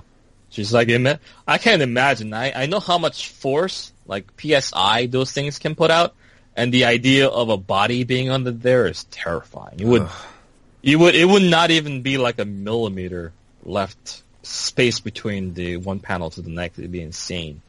Uh, but another thing that they notice is that not only is there a lot of blood everywhere, there's also Kaito's um, kind of hallmark coat hanging out Yeah. from right underneath. And at this point, everyone is horrified, and the the body dis- discovery uh, announcement uh, rings again. Yep. Uh, And yeah, we go straight into the trial at this point. I mean, obviously, there's a lot of things that we investigate. We'll uh, double back on those as we do the investigation. And the most interesting thing I thought well, about this particular case is that you start this case not being sure who the victim is. yeah. Yeah, Because yeah, because not only are they unable to lift the hydraulic press because it's been uh, damaged and uh, irreparably, so they they found themselves in a position where they're not sure who it is, but it's most likely Kaito because his, his shirt was there, but they don't have all the evidence to say it, and because of and this the, fact, the other person's not around. Exactly. Uh, the other person, you know, that would have been the killer in this case, Kokichi, was nowhere to be found during the investigation at all, even though we looked for him everywhere. So Monokuma, uh, taking this um, as an advantage, and says, "Well, let's take this unique circumstance and start the case with the victim being anonymous, and the person who is alive will show themselves when they are needed later, after you guys figure out who the victim and the culprits are." Uh, and at this point, everyone's like, well, yeah, obviously Kokichi is the killer, right? Because, you know, Kokichi is an asshole, and we found Kaito's, uh, Kaito's jacket underneath the, uh, the thing. But at the same time, we found some interesting bits of evidence that also points that it might, it could also be Kokichi as well, being the victim. Because we found his clothes, like his, his shirt and stuff like that, and his jacket, shoved down uh, the toilet like someone was trying to flush it down, but it got clogged up.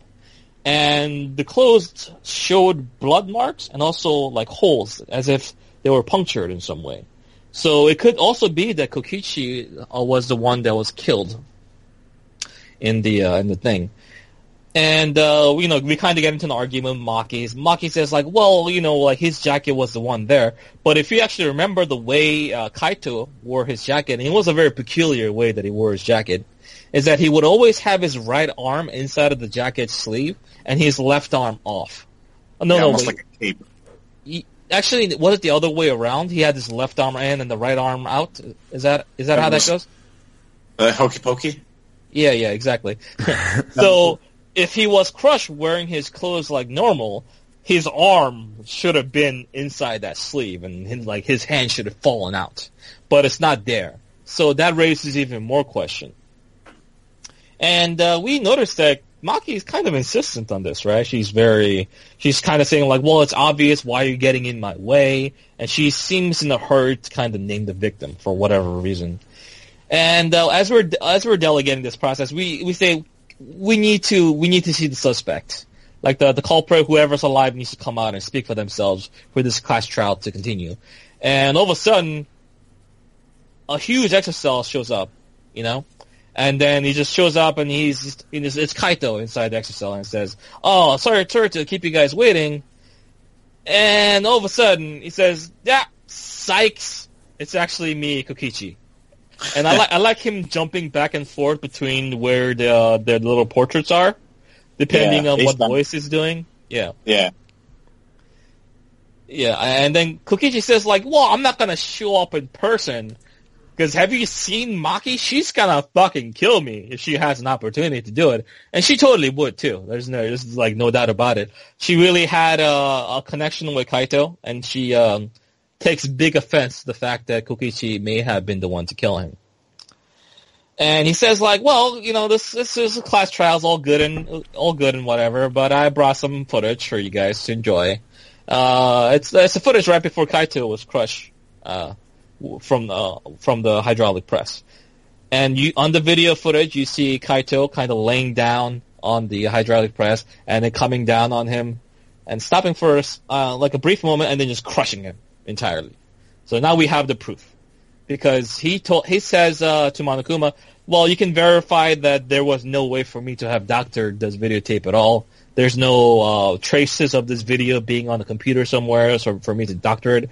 This uh, video camera only has a play, record, and pause button. So yeah, you know this is definitive, right, guys? But Yeah. that doesn't make any sense. Like, why did Kokichi just give definitive proof that he is the culprit? That that doesn't make any sense. But it's like, yeah, don't even worry about it. Let's just vote, man. Like, who cares? but Shuichi's not a dumbass. He's been through the ringer at this point several times. And he says like, no, this is fucking crazy. You're up to something, Kokichi. Okay? So, um, yeah, it, it does. It doesn't. It doesn't make any sense. And then Kokichi says like, "Yeah, you're right. I'm actually not the culprit. I'm just messing with you guys." Like, what were you guys thinking at this point? Like, what what's going on? Because the the back and forth is like insanity here. Yeah, I had one thought that there's nobody inside it and it's just being remote controlled. Yes, that is also a very distinct possibility as well. Yeah. Because Kokichi himself has shown that they could be remote controlled, right? So uh, that's certainly a possibility with someone's like voice box or something like that in there. And the fact that uh, Kokichi and both Kaito and Kokichi's voice came out of that uh, Exisal also makes it plausible. What were you thinking at this point, uh, Drew? I was thinking kind of the same thing. That, Yeah. um, but uh, honestly, I was thinking they're both dead. You're you're thinking they're both dead. Okay. Yeah. Okay, I could definitely see that. But at the same time, we're like, wait, wait, wait. That footage doesn't make any sense because there's a safety functionality uh, built into the hydraulic press that makes it so that it does an infrared skin, a scan, and anything that is alive inside the press will make the hydraulic press stop before it comes to, uh, you know, it completely crushes them. So that must mean that Kaito was already killed and dead before he was placed uh, placed on the uh, placed in the press. And an evidence that actually points to this idea is that there is this swipe pattern of bloodstains leading from the uh, the restroom all the way to the, the press, and that basically kind of symbolizes that a body was dragged. And there's also some blood stains inside the bathroom as well, along with uh, a, a hole on the on the co- on the on the inside the on the arm of the coat that uh, the Kaito was wearing as well. So they say like, well, then what was what uh, what killed Kaito then? So they look at the hole and say like, well, it must have been a crossbow bolt. And at this point, Himiko freaks out. Himiko's like, no, no, no, there, there's no crossbow. You, you guys are, you guys are crazy. You know, you don't, don't even worry about it. It's, it's Kokichi, yeah. And then at this point, you have to question Himiko because uh, if the crossbow was used to kill Kaito, that would mean that he could have been shot when he was actually inside of the bathroom locked up. Because the crossbow could have been shot through the small window. And he would have, it would have been basically shooting fish in, in a barrel, right? Because he wouldn't be able to, you know, hide or anything like that, and all you would have to do is just shoot him. So that opens up the idea that there, maybe there are other suspects in this case. So we kind of confront about uh, confront Himiko about the crossbow, and people says like, yeah, now that I think about it, I saw Himiko go to the hangar uh, at nighttime holding a bag. And we know that these crossbows, these uh, you know, these crossbows that you can assemble were, all inside these large black bags. So at this point, Himiko is kind of like feigning, you know, ignorance and all that stuff. And then she finally begs to, to Maki and says like, well, well, you know that I can't, I don't know how to assemble a crossbow, so I can't be the perpetrator. And Maki's like, yeah, she kind of begrudgingly accepts that idea because she doesn't, he doesn't want like Himiko to be, uh, kind of, uh, figure that's perpetrator for, for no good reason. So it wasn't her, but she did bring the uh, the crossbow for Kaito because Kaito actually asked her to do that. So at this point, we think to ourselves, then Kokichi must have taken the Kaito from, uh, I mean, yeah, from Kaito, and then he must have killed him with it. But um, yeah, that doesn't. I don't know. That that would still be a little bit weird at this point, um, because all of a sudden the Exisal changed his voice again. And then now it's back to being Kaito. And Kaito said like, sorry guys, you know, I had, I had my reasons, you know, but I had to lie to you guys. I had to make it sound like I was Kokichi the whole time. Uh, you know, I, I was actually injured. I actually needed Exisal to move around with. Um, yeah, yeah, I, it's, it's actually, it's actually me. I'm not, I'm not dead. Shuichi, go ahead and uh, prove that I'm not dead. And, um, after examining the evidence, we were like, that doesn't make any sense. No, no, the, the evidence still points to Kaito being the person that's dead. And Shuichi basically calls him out and says, you're, you're actually not Kaito at all. And then boom, he switches back to being, being Kokichi again, you know, being his usual mischievous self. And everyone wants to continue with the whole voting time, but there's still plenty of mysteries to be solved. Because Himiko actually brought up the idea that she only brought one single arrow to Kaito to use because Kaito specifically only wanted one arrow because he would he wanted to use the the weapon as a threat, you know, not so much as a, as a thing that he was going to try to kill him with. So he didn't want to bring a bunch of different arrows along to uh, complicate uh, things even further. But at the at the hangar, we've actually found three different crossbow bolts. So that and, would and three holes. And and what? And three holes. Three holes. And three, yeah, three holes exactly on on the coats, on the different coats. That is. Um, so they were all fired, they were all used, but if Himiko only brought one, then someone else must have brought the other two. And at this point, we have to figure it out. Like, Kokichi wouldn't have brought the bolts because he didn't even have a crossbow. He didn't even know how to assemble one. But there is actually someone who does know how to assemble a crossbow. And um, that is Shuichi and Maki. And you being Shuichi, and then you're like, well, I, I wasn't there. So that points the finger to Maki. And once we tried to figure it out, like, well, then how did Maki get inside the hangar in the first place to use these crossbow bolts? It turns out that there was this used up electro hammer outside of the outside of where the hangar is, around the uh, the courtyard of the where the Exisals were kind of rotating around uh, Monokuma, and one of the Exisals that was there, stationed there was missing, and there was a used up electro hammer.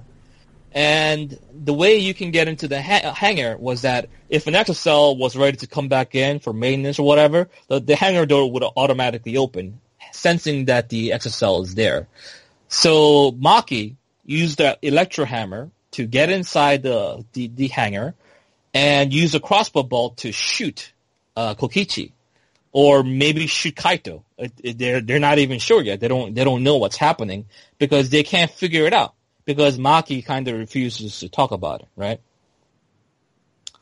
So at this point, we kind of basically figure out like, but it doesn't make any sense. Why would she want to kill Kaito? But Kaito also has uh, has wounds as well, you know, like because if she was the person that went in there and shot the other two bolts, then there's something that's weird going on. So they kind of beg Maki. You know, she they kind of understand that it was kind of Maki's plan to finger the wrong person uh, to get uh, get uh, revenge on Kokichi.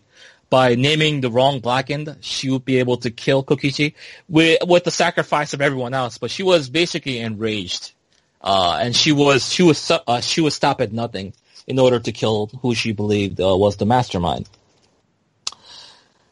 So we we get the we get the we get this information straight from Maki's mouth, and she says, "Okay, this is what happened. I yes, I did all those things. I got the Exisals. I went in, and when I went inside the hangar, I saw that um, you know, what's it? Uh, Kaito and Kokichi were fighting, and Kaito had shot Kokichi in the arm with his crossbow bolt. So when she came out, and uh, Kokichi wanted to try to control the Exisal that she was in using his controller, she shot him right in the back using the crossbow and uh, she did. Uh, she coated these uh, these crossbow bolts in poison uh, with this uh, with this very kind of like a slow acting poison, so that she would have time to interrogate him, so that she would basically get all the information and all the mysteries that they you know they that wasn't solved. So she got out of the Exisal after shooting Kokichi, and uh, Kokichi obviously being injured and under the effect of the um, the drug, well the the poison at this point being quite weak was at Maki's mercy. But Kokichi, being his usual self, he played dumb at basically everything that uh, Maki was asking. Maki was asking like about the remnants of despair, his role with the other despairs, and what their plans were. But he didn't. He said he just kind of said like, "I don't know what you're talking about." And Maki said, "Enough is enough. This is this is where you die.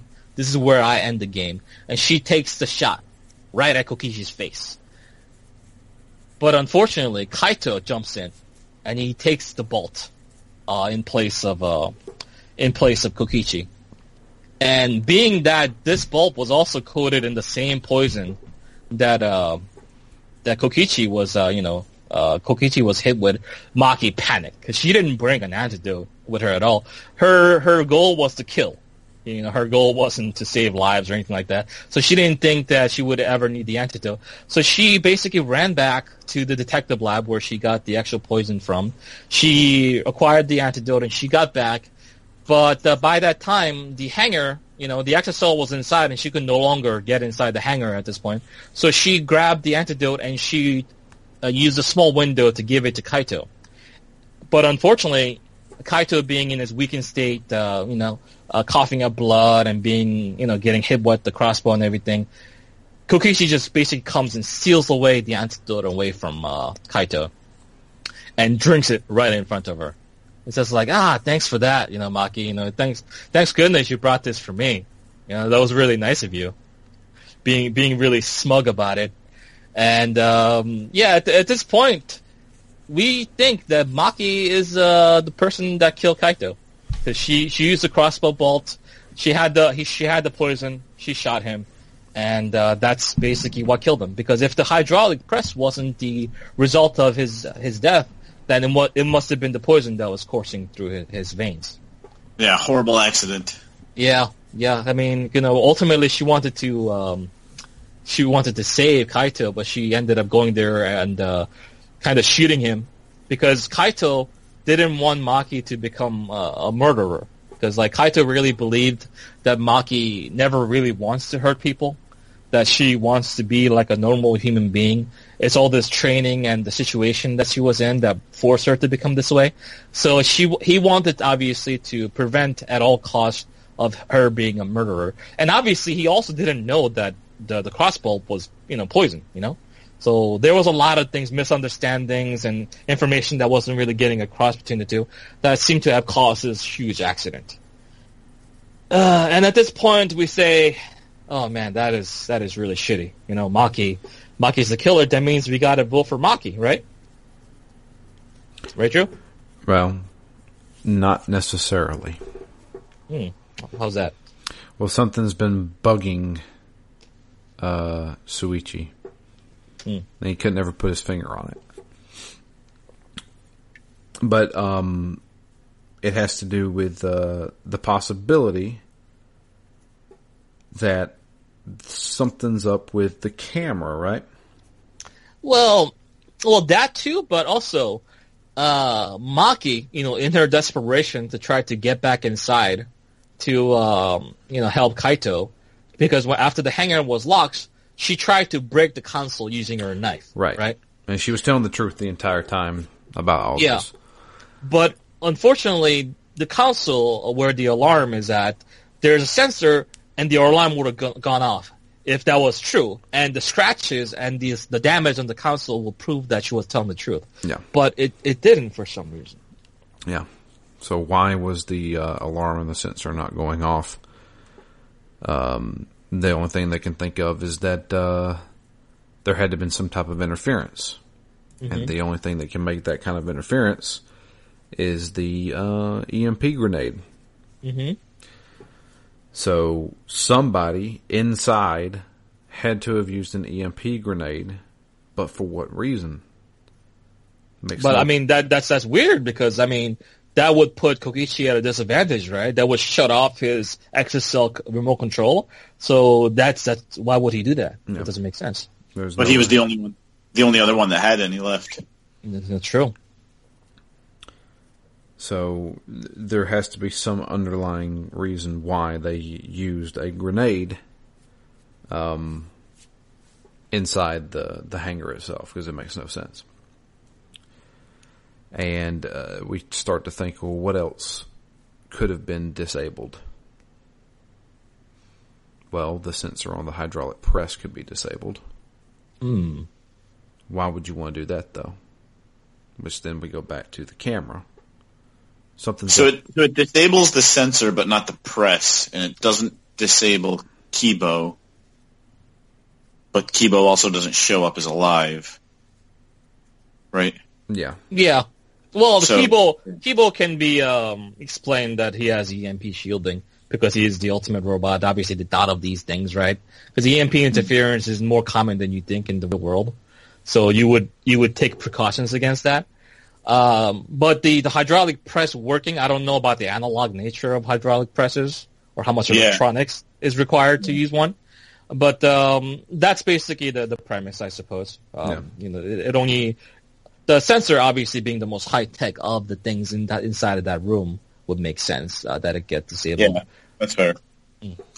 So because the sensor has been disabled on the hydraulic press, it would no longer have to um, detect a human, a, a person alive. So it would work anyway. Which then opens up the possibility that maybe Kaito wasn't dead when the hydraulic press went down on him. Right, but it also opens up possibly maybe too many possibilities because there's no evidence what actually killed whoever was the victim, right?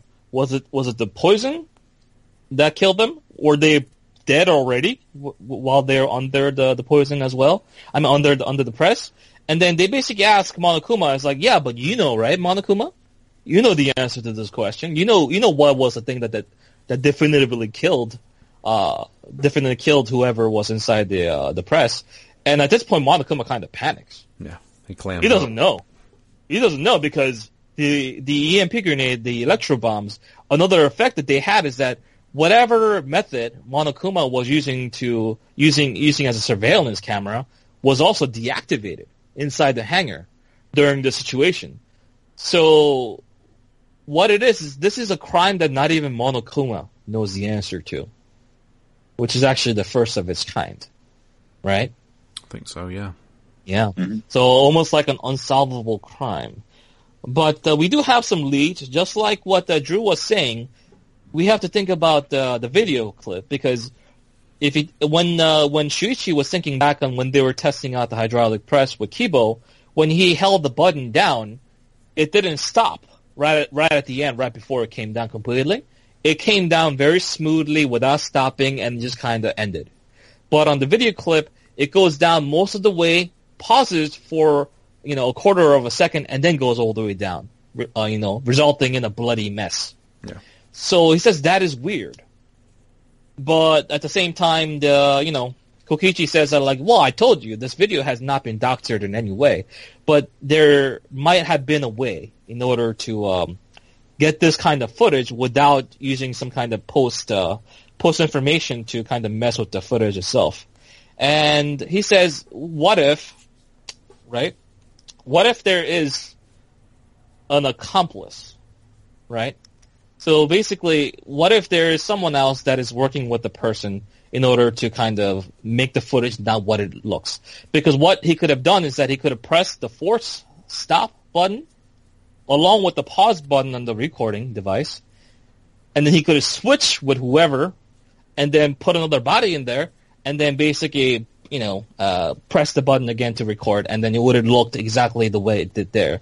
So they look at the possibility of like maybe they could have taken one of the dead bodies from like a morgue or something like that. But Monokuma verifies that all the bodies have been disposed of and they're inac- inaccessible. So that would mean that there is only two bodies, two people. They were able to be, uh, uh, you know, used in this particular case, and that was Kokichi and Kaito, right? And you have to think to yourself, if the if the footage showed Kaito being crushed, but it was obviously used in specifically in a specific way where it could have been uh, kind of like manipulated so that another person could have been in there, then why would they do that, right? That that doesn't make any sense. You have to figure out why a why would Kaito work with Kokichi first of all, and secondly, why would Kokichi want to die himself, right? So none of this makes sense. Like, what what were you guys thinking at this point? I honestly, I'm, I I don't really know. I was thinking, I was like, this is confusing as shit. Mm-hmm. Why? Why? Yeah, I was thinking, why are they working together? And I was like, obviously somebody has a trick up their sleeve. Um, which was when I started thinking, I don't think Kokichi was a bad guy. Really? Okay. Yeah. I mean, well, I mean, I, I was uh, not not as like, oh, he was a horrible fucking person, but uh-huh. I don't think he was the villain of this. Not the mastermind. Yeah. Well, not okay. I w- I wasn't thinking he was not the mastermind. Well, yeah, I was thinking that myself because we had already established that uh, Monokuma doesn't know who the killer is. So, if Kokichi is alive, he knows who the killer is. So obviously these two people aren't the same. Right. There's some deductions to be made there for sure. But uh, we have to think about that motive. And one of the reasons that's possible and why they will work together is that what if Kokichi faked his drinking of the antidote and he decided to give it to Kaito under the circumstance that he would work with him, right? That that that that makes sense to some degree. I mean, this uh this guy, he's gonna give you uh, another another chance to live. He's gonna give you the antidote, and you can try to figure it out. And he basically uh, maybe kind of blackmailed Kaito into kind of um, uh, working with him. Yeah, because you know he'll give him the antidote. Says, okay, now that you're saved, if mm-hmm. I die, you know, if I die from this poison, then your good friend is going to be the blackened. Yeah, Maki would become the blackened, and that's exactly what Kaito would definitely not have, right? Yeah. So it kind it ended up being the motive, but at the same time, we don't have like the most definitive of uh, like evidence. This is all deduction based on what we know and what we understand based on the nature of these people. So even at the end, uh, basically they say like, ah, like, oh man, like you guys are, you know, you guys are just kind of pulling things out of your ass. You guys have no evidence. And Monokuma doesn't know either because he wasn't there. He, he doesn't have any footage to refer to. So yeah, you guys don't know the answer. Monokuma doesn't either. So this game, this whole game is a farce. Because think about it this way, right? What does it mean for Monokuma to not know the answer? It would be like a professor giving a pop quiz, and then when it came time to grade the quiz, he himself didn't know the answer that would render that quiz completely irrelevant, right? It would it would have no meaning. It would it would have so basically that's what that's what the perpetrator of this case was trying to do. Make the killing games into something that was impossible to solve uh, because Monokuma didn't know the answer. Basically, uh, the killing game becomes moot.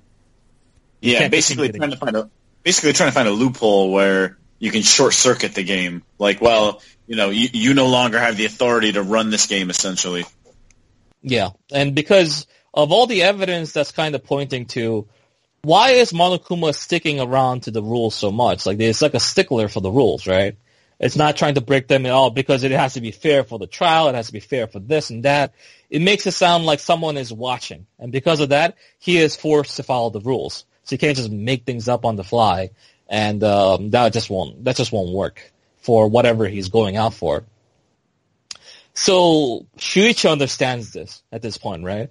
He has come to the deduction that it is certainly Kaito that is inside the uh, inside the Exisal, pretending to be Kokichi, but he he thinks that it might be best to play along with uh, Kaito's lie in order to also fool uh, fool Monokuma. And he lies and says like, "Oh, actually, guys, like you know, I actually saw Kokichi uh, after what during the investigation. Like he threatened all our lives." saying that if I didn't go along with uh, what he was what he was talking about, like he would uh, he would kill all of us. And uh, at this point, Monokuma says like, mm, "No, I don't buy that. I don't I don't I don't buy that at all." Right? and uh, uh, the other people are like, "Well, if Shuichi says it's true, then it, it must be true." But by the time comes uh, voting time, Kaito actually comes out of the Exisal himself and says like, "No, guys, this is." if you guys if you guys get it get it wrong and Monokuma gets it right, and then he verifies that it is actually me inside the Exisal, then this would all have been for nothing, and you guys would just die needlessly. So he just kind of comes out and says like, "It's the gig is up, guys. Sorry, you know, I tried." And it turns out that Kokichi had actually planned this out uh, to the degree where he actually had a script planned, uh, because Kaito he's a good guy, but he's not the smartest of guys, right? And the way the way he was acting, he acted exactly like how Kokichi would act. His mannerisms were very similar to him. So it turns out that he actually had written like a script of some sort, uh, pretty pretty thick, basing on scenarios and such. And uh, actually, if you pay attention to the class trial, there's a lot of points where he says nothing after being asked a question. Yeah. and that that is to be interpreted to the point where he doesn't actually have an answer to that question in his little script. Yeah, That's or why he- he or he's like silent. shuffling around trying to find. Yeah, an it's like answer. shuffling around looking for the answer, but he can't find it. I thought that was actually a pretty funny touch because you have to think about it because it is curious that he would remain silent when he was being asked certain things, but it actually all makes sense when it is Kaito just frantically looking for answers inside the Exisal the whole time. There's also a couple of hints too, because that well, during the trial they mentioned Hope's Peak Academy and stuff like that, and Kaito, who's inside the Exisal, he's like, "What are you talking about?" Yeah, Because what he didn't. what are get- remnants of despair? He Yeah, he know. didn't get hit with the flashlight, so he doesn't know anything about this. Yeah, and the true mastermind obviously would, right? Yeah. Um, so he doesn't know a lot of these things. So, so the hint definitely was there. And Kaito says like, yeah, this is it, guys. Like, uh, we tried. I tried to follow Kokichi's um, plan. Like, I didn't want Maki to become the killer, so it had to, it had to, it had to go down like this. We tried to find a way in order to trap the the mastermind, trap Monokuma into breaking this game. You know, to making it into an unsolvable crime that he doesn't even know the answer to. But unfortunately, there were still enough clues uh, to kind of uh, end up in this point where it seemed more than likely, like beyond the shadow of a doubt kind of deal. And because of that, their plan failed. And uh, that that kind of that kind of sucks because that's we learned obviously uh, that Kokichi was um, feeling trapped in a lot of ways. Yes, he was a, he was a liar. Yes, he did a lot of bad things. But at the end of the day, he was never happy about being trapped in this killing game himself. Being toyed, uh, like, you know, for people's entertainment, he, he didn't take kindly to that at all. So he kind of comes clean and says like, no, I never enjoyed this stuff at all. I've been lying to you guys and myself so that I can survive, so I can deal with all this stuff. Do you, do you guys believe him? His final, final few dying words? Hmm. I would say yeah, but Okay. it feels. I, I, I don't want to play off like, oh, I don't want to believe that he was a good guy in the end, Mhm. because he definitely wasn't. Sure. But um, yeah, I think this was the revelation that Kaito, or no, not Kaito, uh, Kokichi wasn't actually a bad guy. Yeah, he was never out to like just like murder people. His ultimate goal, I believe personally, was to end the killing games. Yeah. Him sacrificing his own life at the very end of it in order to do it because he could have drank that antidote, right? He could have let Maki be the blackened and he would have gotten away with it. Shuichi, uh, all the evidence and stuff like that. Basically, the case would have ended, the class trial would have ended like a fourth way through. If the revelation was that, yeah, Maki got into the, uh, the, the hangar, she shot, uh, she shot Kaito, and then Kaito died. It was an accident. Uh, and then she would have been blackened, Kokichi would have survived, and then he would have lived. But no, he decided to use this opportunity to commit this crime, to end the killing games once and for all.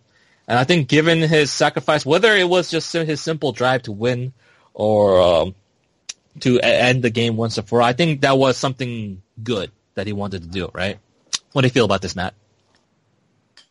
Yeah, I mean, I, I'm I'm usually real quick to not believe anything he says, but uh, yeah, I, I bought it. I thought that that was, you know, his the end of his arc. You know, he was a good guy in the end, but I I also thought it was too little, too late. I didn't really care.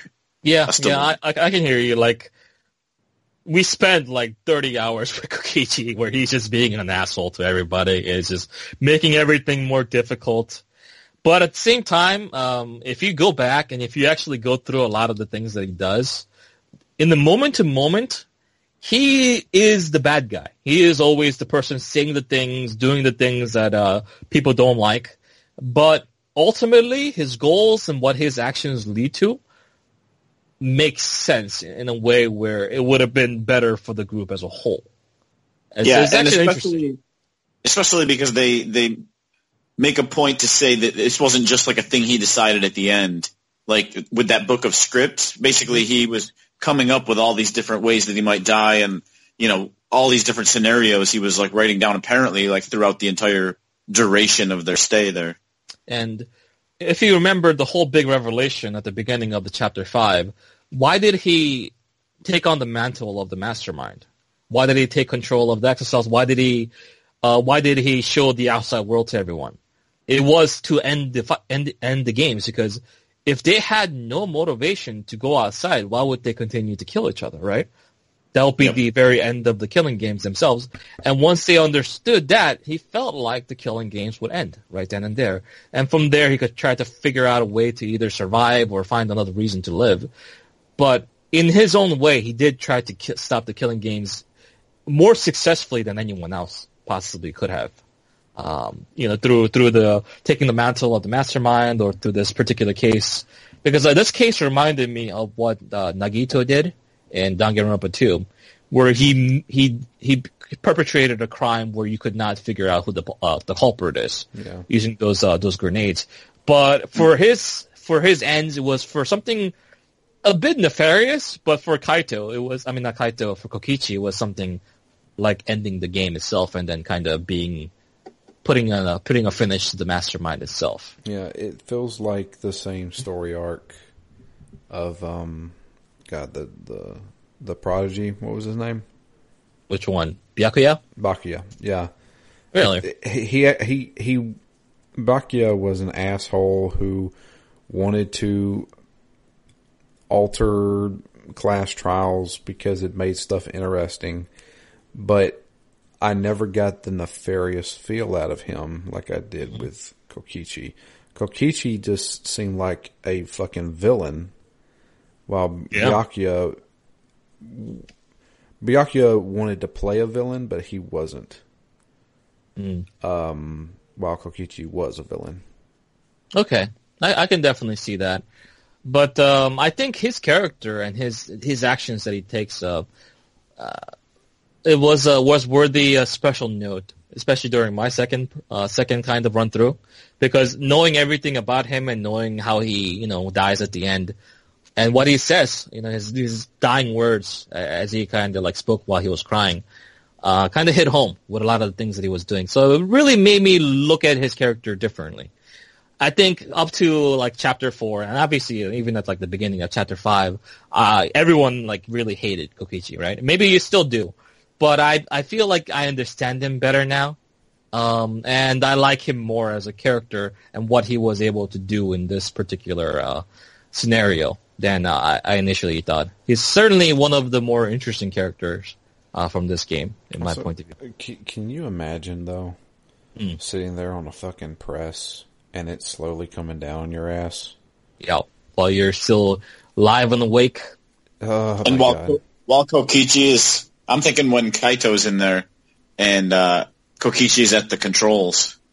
you know, just wondering everything you've been through. Is he actually going to stop it, like we said we- he was going to? Yeah, that is that is very true. Um, if I were Kaito, I'd be I'd be pissing my pants too. But Kokichi, you know, came through with exactly what he was gonna uh, did exactly what he was gonna say, and uh, Yeah. man, I didn't even think about that, Drew. That's a good point. Just imagine that it's not even the fast thing either. It's not like instantaneous. It's like this slow prodding thing, and just the moment of the impact as it starts like squeezing down on you, it's just horrifying. Yeah, you're still Even alive for that split second. Oh god! Yeah, that's that's terrifying, dude. I didn't even think about that. Just like giving your life as a sacrifice is one thing, but giving your life in a sacrifice in that horrifying manner is a is Yeah, another thing. That's a whole other ball game. God. Yeah, yeah. Props, props to Kokichi, man. He had a plan. It didn't it didn't work the way he wanted it to, but uh, he certainly carried it out. And uh, I think it was a valiant effect. He got he got closer than anyone else.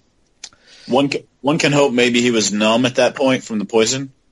Yeah, yeah, that's true. Maybe that would be the saving grace. Uh, but you know, we look at Kai, I mean, Kokichi as a character, and he is kind of the personification of what this game is all about, isn't he? The the division between truth and lies. What good is truth?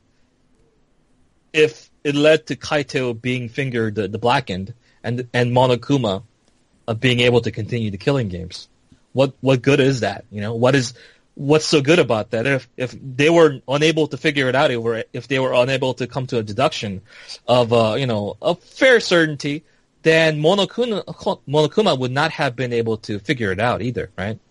So because of Shuichi's kind of obsession with truth in, in a lot of ways, it worked in Monokuma's favor. And even though Shuichi tried to backpedal a little bit at the end of the case by trying to lie, you know, was talking about how Kokichi, um, Kokichi was, you know, seen, the damage had already been done.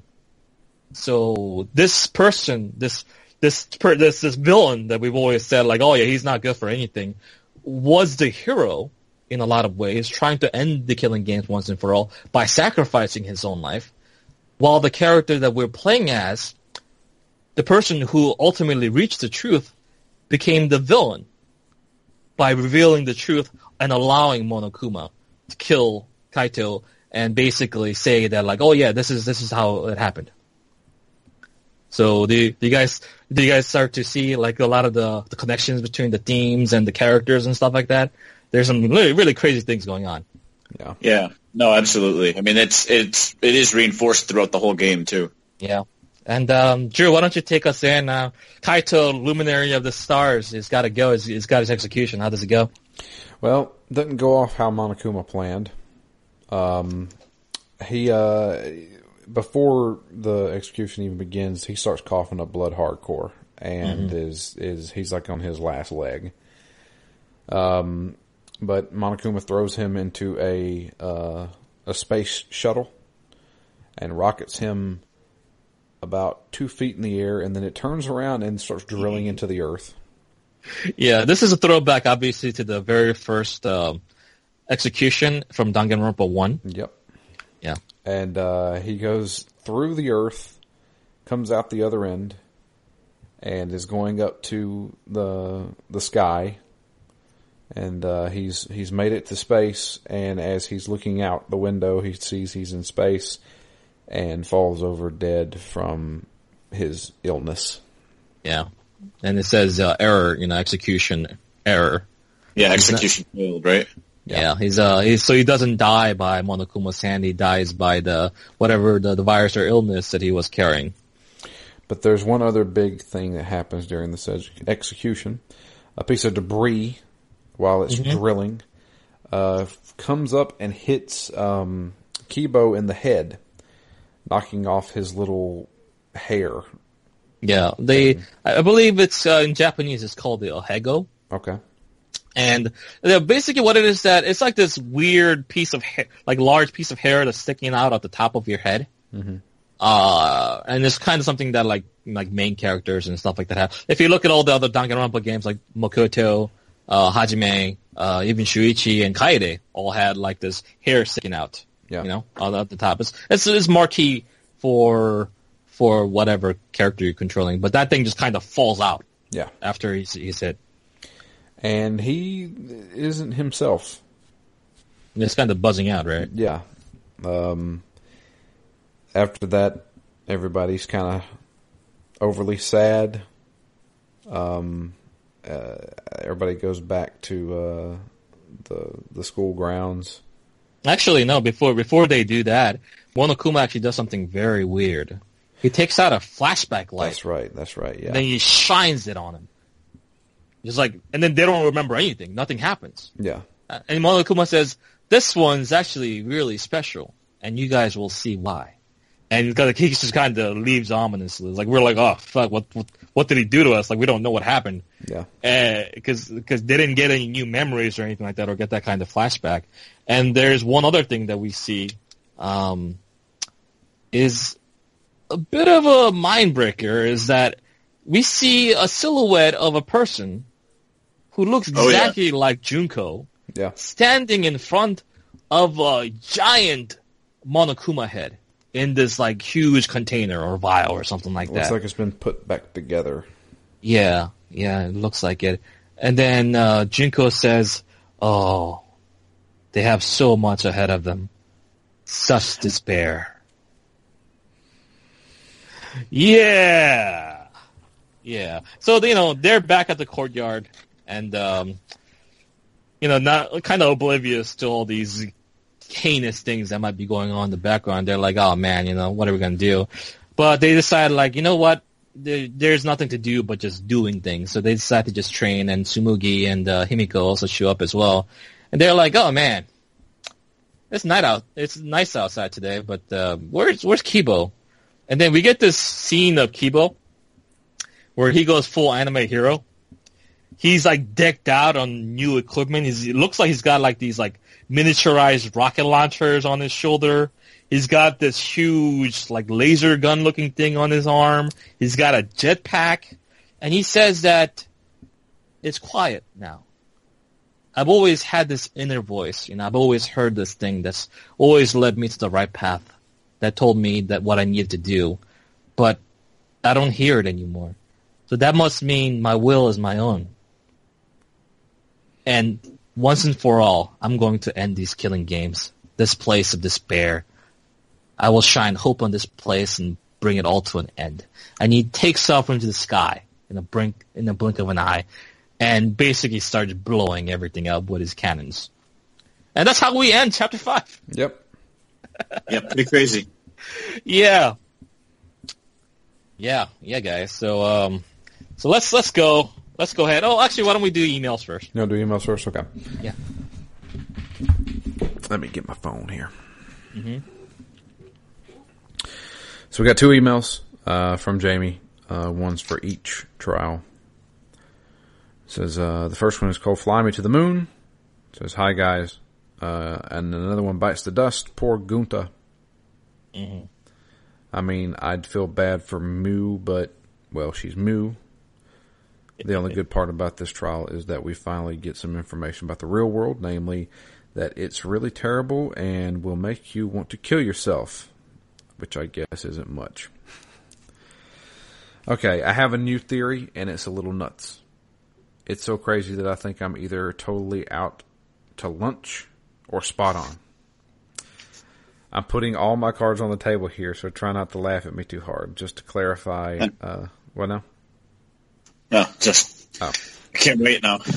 Just to clarify where I am in the story while I'm writing this, I've opened the rooms uh, from the new keys, and right uh, right now Kaito is trying to get us to battle Monokuma. Just after the trial, they opened Ka- uh, Kaito's lab. Maki mentioned Noah's Ark. I had thought about that too, specifically because they want two to remain, as I mentioned last email. Probably a girl and a guy. It would make sense if the world were ending. Uh, there was also a memory of Rantaro and him telling Shuichi to take part in the killing game. In fact, with each use of the flashback light, they seem to remember wanting to be part of the killing game. This must mean they uh, that they believed in what they were doing. So here is where my crazy theory starts. I think that the students were part of an arc and that using the ultimate astronaut, they traveled somewhere else, Mars to the moon, who knows, maybe a space station. Yep. This means that the funeral wasn't really a funeral, but maybe a shrine for the last hope of the world. I think their ultimates also play into this. In a colony, you would need an ultimate inventor, an ultimate investigator, an ultimate pianist, artist, magician for entertainment and culture, and the ultimate anthropologist for understanding humanity, and an ultimate entomologist um, to investigate how species live off Earth. The ultimate maid would take care of them, and what sci-fi movie slash show wouldn't have an android? Anyways, they all seem to make sense. I think this is still a simulation. Maybe they are still plugged into something like a hibernation pod. I think Kokichi is a stowaway and he's hijacked the program. He is supposed to be the ultimate supreme leader, but maybe he's the ultimate trickster or something along those lines. Um, I think that at some point they realized there was a problem and now they need to kill Koichi, Kokichi, even if it means killing themselves along the way, but they need to ensure that, that to survive. I still think that if they die, they go into hibernation, uh, though, so they aren't really dead. But the two who uh, make it will be able to wake up the rest, and not Kokichi. I wish I could remember the funeral picture because I can't remember if Kokichi was there. Although if the theory is to be believed, he could have rigged the program. The theory has lots of holes. I've seen the the door to Rantaro's room and it looks like he's the ultimate murderer or something. It's odd with weapons and blood.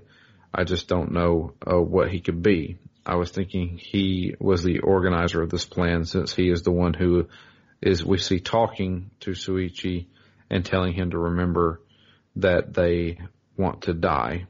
Anyways, I uh, if I were writing the game, uh, that's what I would do. Looking forward to seeing how they actually finish the game. There, my grand rewritten his theory. Can't wait to see how wrong I am.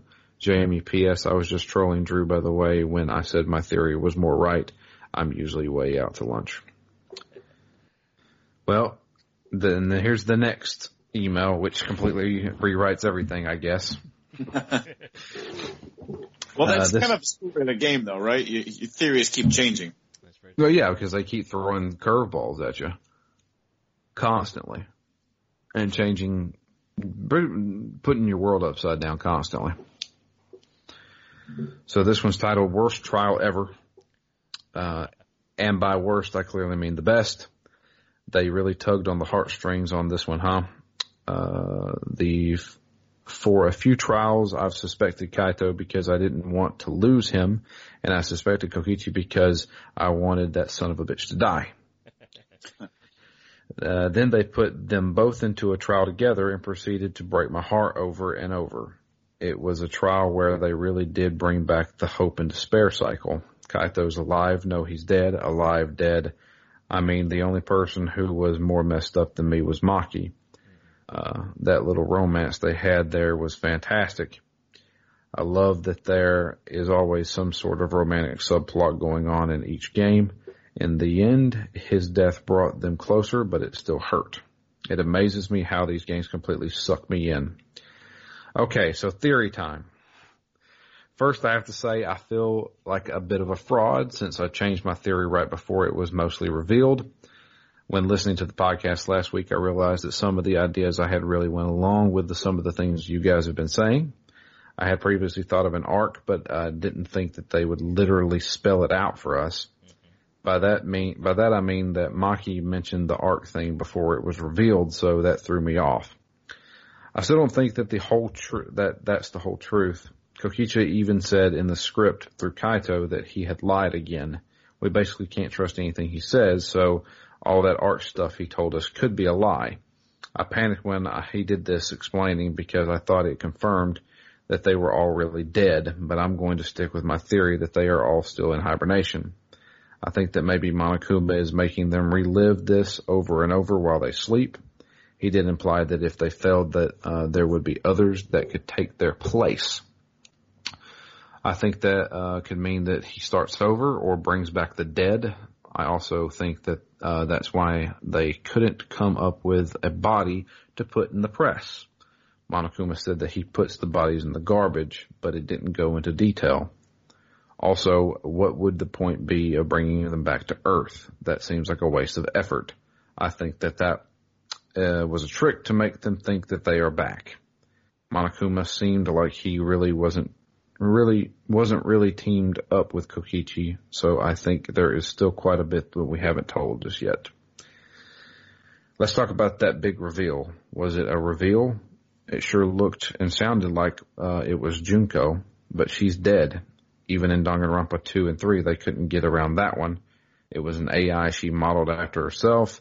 Uh, that was the ultimate despair in, in those ones. So how can there be a Junko? Wait, is she a clone? Are they clones? That would be a twist. Lastly, I wonder if Kiibo's creator was Makoto since they say that he had remade the school with these, uh, and these were the students. Maybe uh, there is a bit of Makoto in Kiibo. It does make me pretty sad after uh, the huge world-ending event that Makoto uh, at all had to endure and rebuild from, and then boom, destroy the world again. If that's true, it's pretty sad. I also wonder if they are going to revisit the motive videos. I wonder if that would give them more clues. Anyways, loving it even though I'm still mad about Kaede and the fact that they haven't resurrected anyone yet. And all those I thought would live are now dead. Jamie. I'm glad she she made a list and she's sticking with it. But uh, yeah, uh, happy to see she enjoyed the fifth case, regardless of the fact that um, it broke her heart in some ways. And that's something that we didn't touch on. I think the relationship between Maki and Kaito was handled pretty well. I think uh, Maki being the person that she is, being kind of trained from a young age to being this assassin, having everyone around her being apprehensive and trying to stay away from her or even trying to kill her. Kaito being that he is like accepting who Maki is, not believing that she's this cold-hearted killer that would you know kill whenever and whenever. So um, she really took to him and uh, Kaito did too, because I think Kaito really sensed that Maki also needed someone uh, to kind of really believe in her as well. So they really hit it off. Just like Shuichi needed him. Yeah, certainly. Um, and the interesting thing I thought was um, whenever there is like a love interest or story that's kind of built around a, a fictional game like this, is that it's always based on the main character, right? because that's how you pull at the heartstrings because their their affection and their emotions are all kind of uh, pointed towards you, and that's how you get involved.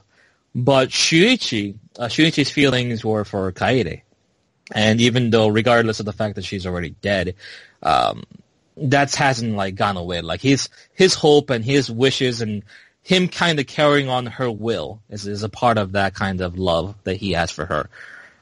But for Maki, that person is Kaito. You know, this could have easily been, if this was in most other cases, Maki would have also fallen for Shuichi as well. Because that's how these kind of situations go, right? They always fall for the main character, some kind of like a harem or something like that. And that's how they go. And the fact that these two side characters that you're not in control of at all, like fell in love on the side and they did their own thing and then they had made their own connections. And being, like seeing them like ripped apart like this in, uh, in a way was, uh, was very interesting and also kind of heartbreaking as, uh, as Jamie was saying. Uh, how do you, how do you feel about this relationship, Drew? Um, I, I mean, I, they, you know, uh, yeah, they did it for emotional reasons, but I thought it could have not been there. Yeah, you think so? Yeah. I think it was very necessary for Maki's development as a character. Yeah, like who she, who she is at the beginning of the game and who she is now at the end of chapter five. I think she's a very different person. It's true, and they Yeah, had to show think- that change somehow. So Yeah, and also the the way like the things like the violent faces that she shows when she's like really upset and like ready to kill. I think those are those are really extreme and really kind of nailed nailed the point home of the kind of person that she could have been instead, right?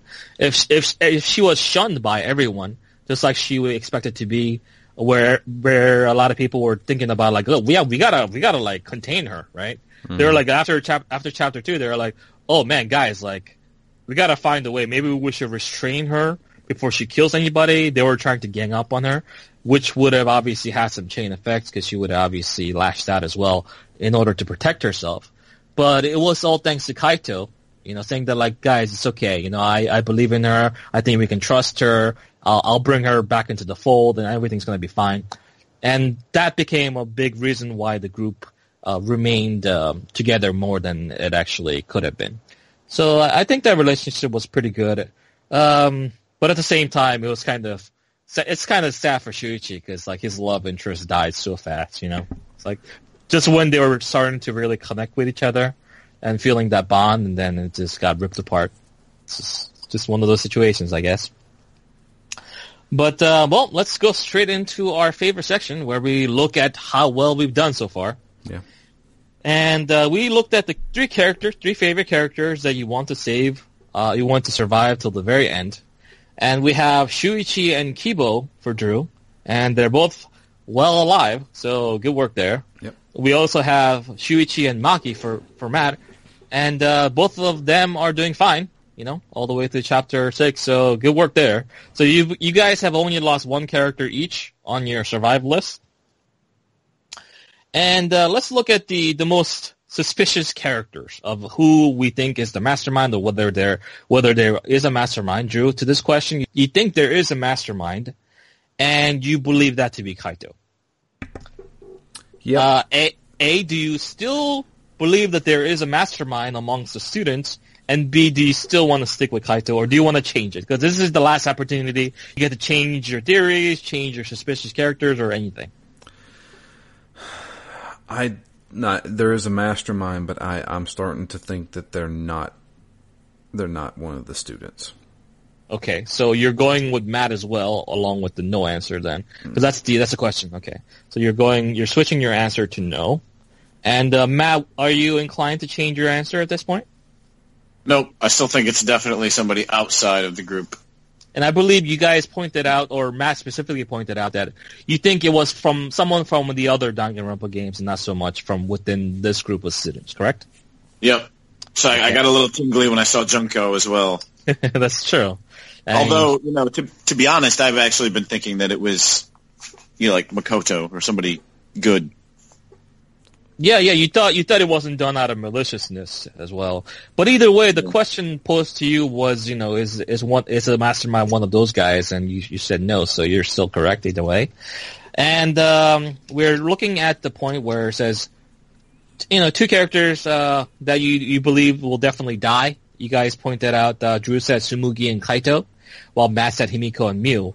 So we can both roll out Kaito and Miu as the dead ones, and then we both have Tsumugi and Himiko left as two characters you believe will definitely die before the end of the game. Uh, and the uh, the words that were written on the grass was uh, the, the the world is mine by Kokichi Oma. And uh, so that didn't come out to be like the world is fake or the world is not real or anything like that. But now, but now, we're at the stretch, guys. This is it. This is the last time that we're going to be talking about your theories. Okay? This is the last time you're able to change any facet of it, whether you want to or not, because we've gotten so much new information since the last time we, we visited this idea, right?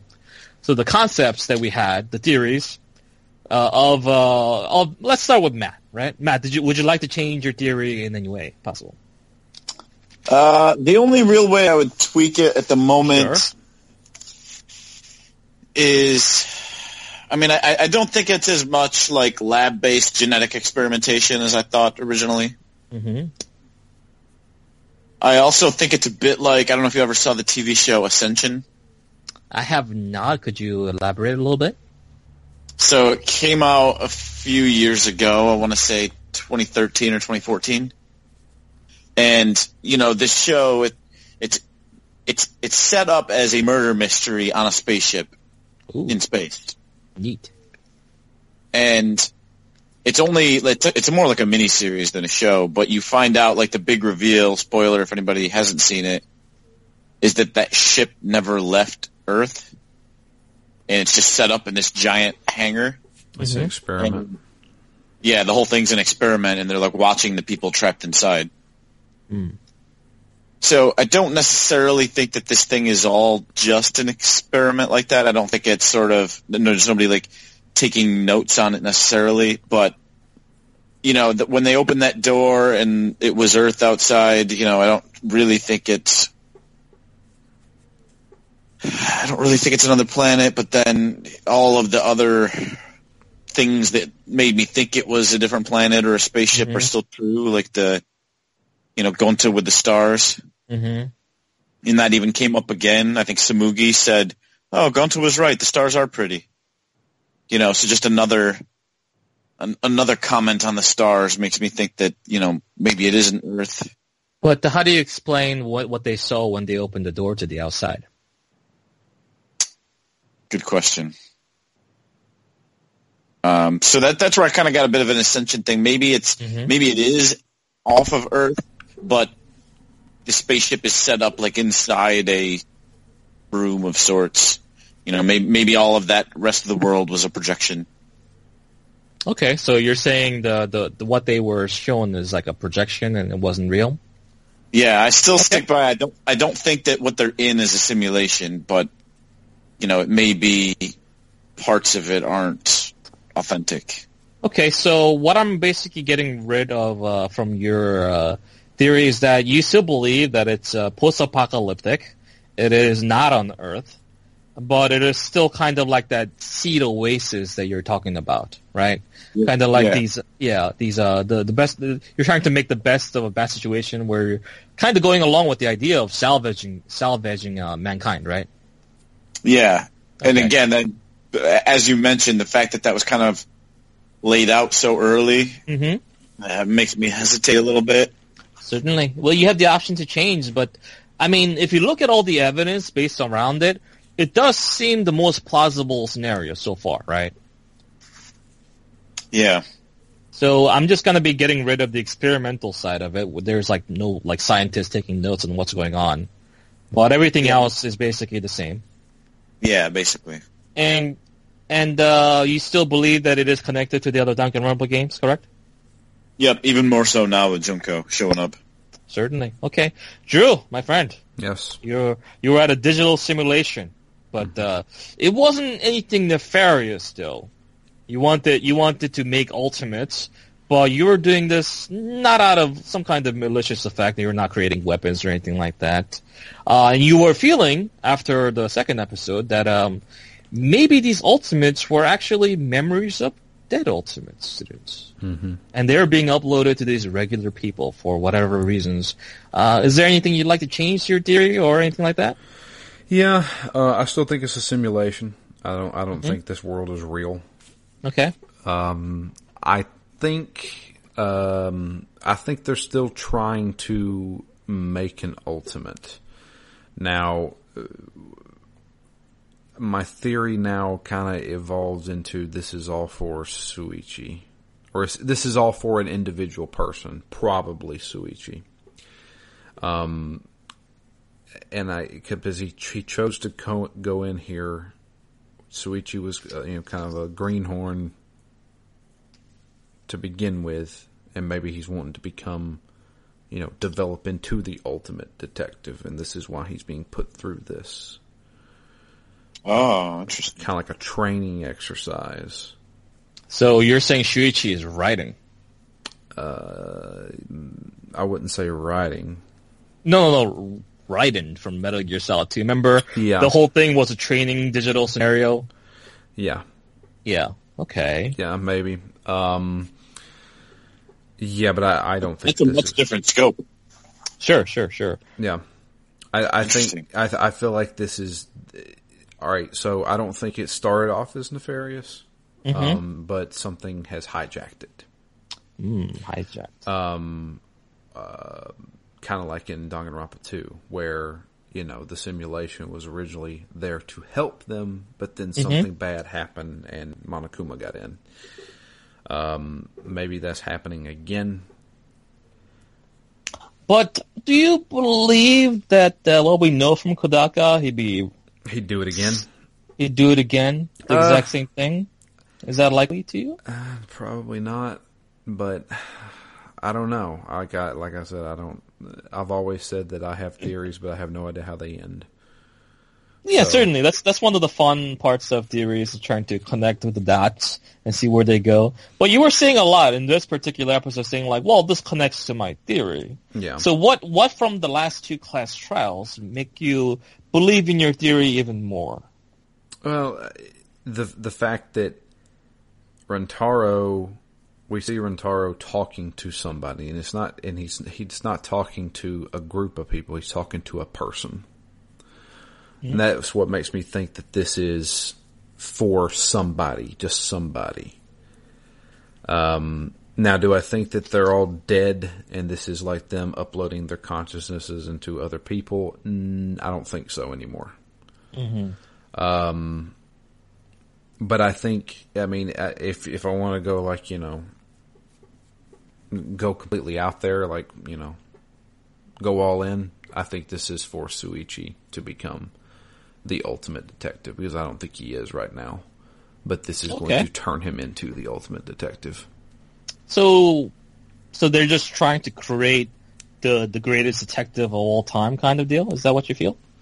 Well, I yeah, I think that uh, parts of this is true, like the whole they're rebuilding Hope's Peak Academy. Um, maybe they're they're like they're wanting to you know create these ultimates to fill the the Hope's Peak Academy again, kind of thing. That Um, sounds like a really tough thing to go through in order to join the Hope's Peak Academy, though. That's true. Maybe they well, that's the thing. Maybe a lot of them have died out. Possibly. you know maybe all the ultimates have have died or you know or are not the ultimates anymore and they're like well we have to replace them so let's let's put them through these trial by fires to turn them into So what do you make of the whole Gofer project? Because the thing about the Gofer project and the revelations that we had in the previous case is that it actually fits in very nicely in Yeah. tune with Matt's theory. But that has nothing to do with what you're saying at all. i know So do you think that's something like a like a red herring or just a simple lie or how do you feel about that? i don't know i don't know I, I feel like they they do have memories of the gofer project maybe mm-hmm. they're prepping these people for the gofer project maybe the gofer project hasn't actually started yet Okay. So I'm, I'm going to put you down basically as a theory that, in particular, the thing that you're said the most is that they're grooming Shuichi in particular. So I'm going to say that put your two theories together and say they are grooming Shuichi to become the ultimate detective so that he can go he can be useful to the Gofer project. Is that is that is that correct? yeah we'll That- go with that theory? yeah Okay. Yeah, yeah, yeah. That, that, that kind of combines your two theories into one. I think that that makes sense. There's a lot of evidence towards that. So, okay. So there is one more question that I have to ask now that we're right at the end of the game. And this is a question that I've been, uh, you know, curious about your answers to for a long time. And uh, first of all, I'm going to tell you something. What do you think the Japanese word for hope is? i don't know It is kibo. The Japanese word for hope is kibo. So, knowing that information now, and knowing obviously that Kiibo's name is identical to the one he had in the Japanese version of the game, what is the inner voice that Kiibo is referring to? makoto Drew. Wow, that was a that was a quick shot answer. I have been saying since Yeah. the first episode that You- Kiibo right, is right. related to Makoto in some way. Yes, you you did definitely say that. I have it in my files right here. You did make the reference between Kiibo and Makoto. And uh, Matt, whatever you say, what is the inner voice of Kiibo? Uh, I'm not sure what I would have said, but Makoto makes a lot of sense. Okay, certainly does. Uh, is that the answer you're going for as well? You guys don't have to choose different answers just in case, but like, if you feel that's the right answer, you can go for it. But if you have a different theory, mm, mm, not really. yeah, so you're you're on the Makoto train. Yeah, I like it. Okay. Makes Yeah. sense. Yeah, that, I mean, Drew, you've uh, like you said, you said that from the very beginning, saying that uh, one of the characters that you want to survive and uh, that you ha- you saw a good chance of was Kiibo, and you said that Kiibo might be some kind of a surrogate for uh, for Makoto in some ways. Uh, do you think there is any evidence of that outside of his name being literally Hope? Um, he looks like him. A little bit, sure. I can I, see I the feel, I feel like he looks like him. He kind of slightly acts like him, a little naive, Mhm. um, timid kind of thing. Um, I don't know. I also I have one outside reason to think that he's important in more than the simple way, and that's when we when we first started playing this game. I went, you know, I just I googled it and I found some. I assume they were maybe the Japanese cover of the game or something, but it had Kiibo front and center, and he was like glowing. That's true. That's Which- one of the uh, key arts they put out as well for promotional. Yeah, which, which to me means that he's more important again than he has been so far. Okay. Well, obviously he survived all the way to the very end, right? That makes him important already. Um, right, but so is Maki, and other than the little emotional triangle, she isn't not a huge part of the story. that's true. It's a That's true movie, enough. for Christ's sakes. Yeah, Tsumugi or even Himiko, right? Like, Yeah, Who's Sami- yeah, Tsumugi and Himiko are both kind of useless. uh, they, they kind of are. The the th- well, the thing is, is that Himiko has actually been used as like, oh, she's the fucking culprit or something like that. Tsumugi has never been touted as a culprit or you know looked at as a Uh, victim. they they actually touted her as a culprit at the very beginning of the first chapter, using her uh, her cosplay power. But then that's Yeah. when they uh, brought the whole cost box. But uh, she hasn't been used too much. You're right. Yeah, So, uh, you know, I, I suppose that, that comes down to the last question, the possibly the most important question that was asked at the very beginning of the game that we never answered. Does Kiibo have a dick? I'm not. I'm not really asking that question. no, I'm he does not have a penis. okay. Uh, I won't. I won't say that we'll get an answer to that question by the end. So don't don't hang on that question too much. I'm not. I'm not really asking it. But um, yeah, guys, like um, made some s- small modification to Matt's theory. I, I like the fact that he's like basically sticking to his guns from the very beginning.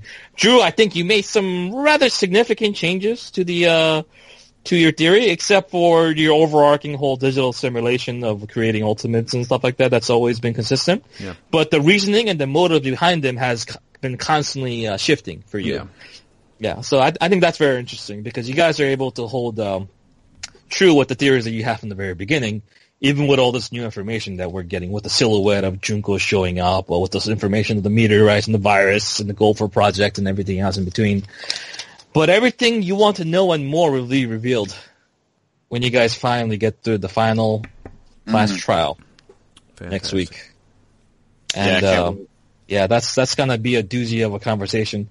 Because you guys have to understand. Like, I had beaten this game like ages ago at this point, so I've been sitting on these like discussions and ideas and questions for so long, and to not have uh, the the option to kind of uh, say them out loud, even in the smallest ways, with the with without the hint of uh, you know it potentially ruining it for someone else. Like I've been I've been keeping quiet, you know, like not not posting anything, not doing anything about it. So when we get into it next week, it's going to be some serious business. And what I'll say to you guys is that when I beat the game, I didn't know how I felt. I had to sit on that thought. I had to think about it, roll it around in my head for a day or two. So try to beat the game like a day before we discuss it because I think it takes time to process more than any of the other games, uh, in my in my humble opinion. And you guys will see why I, I'm, I'm saying this specifically when you get there. Uh, whether that's for good or bad is is will be up to your interpretation. But I do believe that it takes time to process. So just just, just keep that in mind. So try to like you know uh, finish it a day before we record or something like that. That way you have all your thoughts in order.